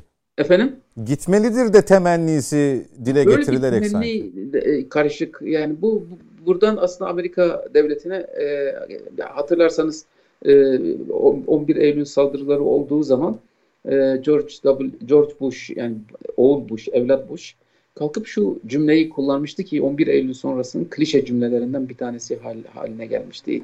Bizden neden nefret ediyorlar? Bu bizden ne, neden nefret ediyorlar sorusunu o gün aslında sormayı akıl etmiş olması e, çok tuhaf, ilginç bir şeydi ve çok da iyi bir şeydi. Biz de hemen yapıştırdık cevabı tabii ki. Neden nefret etmesinler ki? Siz Amerika Amerika olarak Orta Doğu'da ne ettiniz de milletin sempatisini toplayasınız, milletin sevgisini, muhabbetini kazanasınız.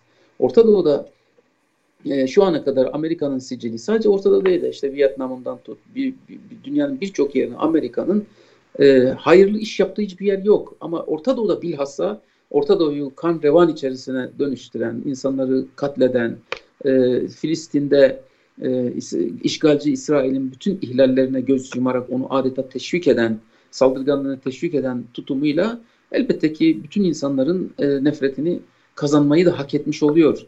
Bugün ne yazık ki e, Amerika adına tabii ki ne yazık ki e, halkı, Orta Doğu halklarının belki de %90-95'ine yakın Amerika'dan nefret ediyorlar. Bu bir gerçek. Ve dolayısıyla Amerika'nın başına iyi bir şey, kötü bir şey geldiği zaman öyle çok da umurlarında değil, dert de etmiyorlar. Hatta bir de sevinçle karşılıyorlar. Bu acı bir durum tabii ki. Yani Amerika adına acı bir durum. Yani Türkiye'de de insan kim sevindi, kim ağladı. Yani ağlayanlara baktığımız zaman hakikaten Türkiye Türkiye'nin genel e, e, haliyle ne kadar genel e, yapısıyla ne kadar bağlantılı olduklarını da ayrıca sorgulayabiliriz tabii Peki. ki ama tabii biz temenni etmeyiz. Yani biz gene de Amerika'da e, demokrasinin bu şekilde yok edilmesini, iyi bir demokrasi, e, fena olmayan bir demokrasi, demokratik sistem kurmuşlar. Ama işin altında Amerika'nın hızla değişen ciddi bir sosyolojik dinamizmi var. O dinamizm Amerika'yı giderek daha kötü yerlere doğru götürüyor. Onu da görmemiz Bir tazik var. Evet. Şimdiye kadar Amerika'yı bir arada tutan bir, bir, bir denge vardı. O denge belli ki kaymış. O şaft kaymış durumda. Amerika'da e, her geçen gün daha da artan Hispanikler yani o Katolik Katolik e, yapı e, ama Hispaniklerden desteklenen Katolik yapıyla beyaz Anglo-Sakson Protestan kitle arasında ciddi bir şey var. Yani bu işin sosyolojik boyutu. Sadece bahsettiğim şeyden yani şeyden bahsetmiyorum bile artık. E, işin küreselciler boyutu, işte küreselciliğe boyutu. karşı olan ulusalcılar boyutu apayrı bir boyut ama bu şey boyutu çok çok önemli bir boyut. Sosyolojik dinamizm Peki. çok önemli. O sosyolo o sosyoloji e, muhtemelen cumhuriyetçileri e, bundan sonra çok daha zor günlere doğru sürüklerken Cumhuriyetçilerin hıncını da daha çok fazla artıracaktır. Yani kendilerini adeta öz vatanlarındaki o orası öz vatanları değil ama o kadar benimsemişler. O öz vatan diye benimsemiş oldukları o beldede kendilerini yabancı hissetmeye, parya falan gibi hissetmeye başlayacaklar. Ee, e, Trump'ın bütün o kapanmacı politikalar e, Meksika sınırına o duvarı koymaya çalışmasının e, çalışmasının e, halk nezdinde kendi seçmen kitlesi nezdinde çok ciddi bir karşılığı vardı. Çünkü yabancı düşmanlığı faşizan bir şeydir ve faşizan e, kitle e, Peki Avrupa- toparlamamız Amerika gerekiyor hocam. Son sözlerinizi alayım. daha fazla artmaktadır ve bu artış aynı zamanda Amerika'yı Amerika yapan, Amerika'yı Amerika yapan, güçlü kılan bütün şey, zeminin de kayıyor olduğunu da aslında e, adım adım e, her e, aşama aşama kayıyor olduğunu ve bundan sonraki seçimlerde de çok daha belirleyici ve çok daha ger- gerilimli olacağını gösteriyor. Bu sürecin e, Biden'ın seçiminin e, veya göreve başlayışının e, arefesinde böyle bir hadiseyle e, karşı karşıya bırakılmış olmasının ona karşı verilmiş bir gözdağı olduğunu da elbette ki kendisi de biliyordur, kendisi de görüyordur. Türkiye'ye karşı ne olur? Yani şimdi Türkiye bu bun, bunca dert arasında Türkiye ile ayrıca e, kendi ülkesindeki darbe e, ihtimal ihtimali artık gerçeğe dönüşmüş. Artık uzak olmayan bir ihtimale dönüşmüş olan Son cümlelerinizi bir alayım hocam. Efendim Son cümlelerinizi alayım. Bitirmek zorundayım. Evet, Süremi aşıyorum. Türkiye'de Türkiye'de böyle bir takım girişimlere izin e, şey teşebbüs eder mi, etmez mi? Ben edeceğini zannetmiyorum. Türkiye ile e, baş yani yete- e, eğer biraz daha rahatlamak istiyorsa özellikle Orta Doğu politikalarında biraz daha e, fazla dert istemiyorsa Türkiye ile biraz daha iyi geçinmenin Yollarını ona bakmak, bakması gerekiyor çünkü Türkiye artık eski Türkiye değil. Türkiye öyle istediği zaman işte istediği bir iki ekonomik e, operasyonla veya birkaç e, hamleyle e, diz çöktürebileceği veya da boyun eğdirebileceği bir ülke e, değil. Türkiye ile iyi geçinmek zorunda olacağını bence kendisi de e, fark etmiş durumdadır. Ve e, taç giyen baş akıllanır. Neticede bu şimdiye kadar söylediklerini e, Peki. gözden geçirmek zorunda kalacaktır. Peki 20 Ocak'a kadar neler olacak? 20 Ocak'tan sonra asıl neler olacak? Onu da bekleyip göreceğiz. Hocam çok teşekkürler değerli Ben katkılarınız teşekkür için ediyorum. Ankara'dan. Size de iyi, iyi Net Bakış'a diliyorum. katıldığınız için sağ olunuz. Mete Yarar çok teşekkür, Ben teşekkür ediyorum. ederim. Önümüzdeki hafta inşallah Net Bakış'ta yeniden birlikte olmayı umut ediyoruz efendim. Hoşçakalınız. İyi geceler.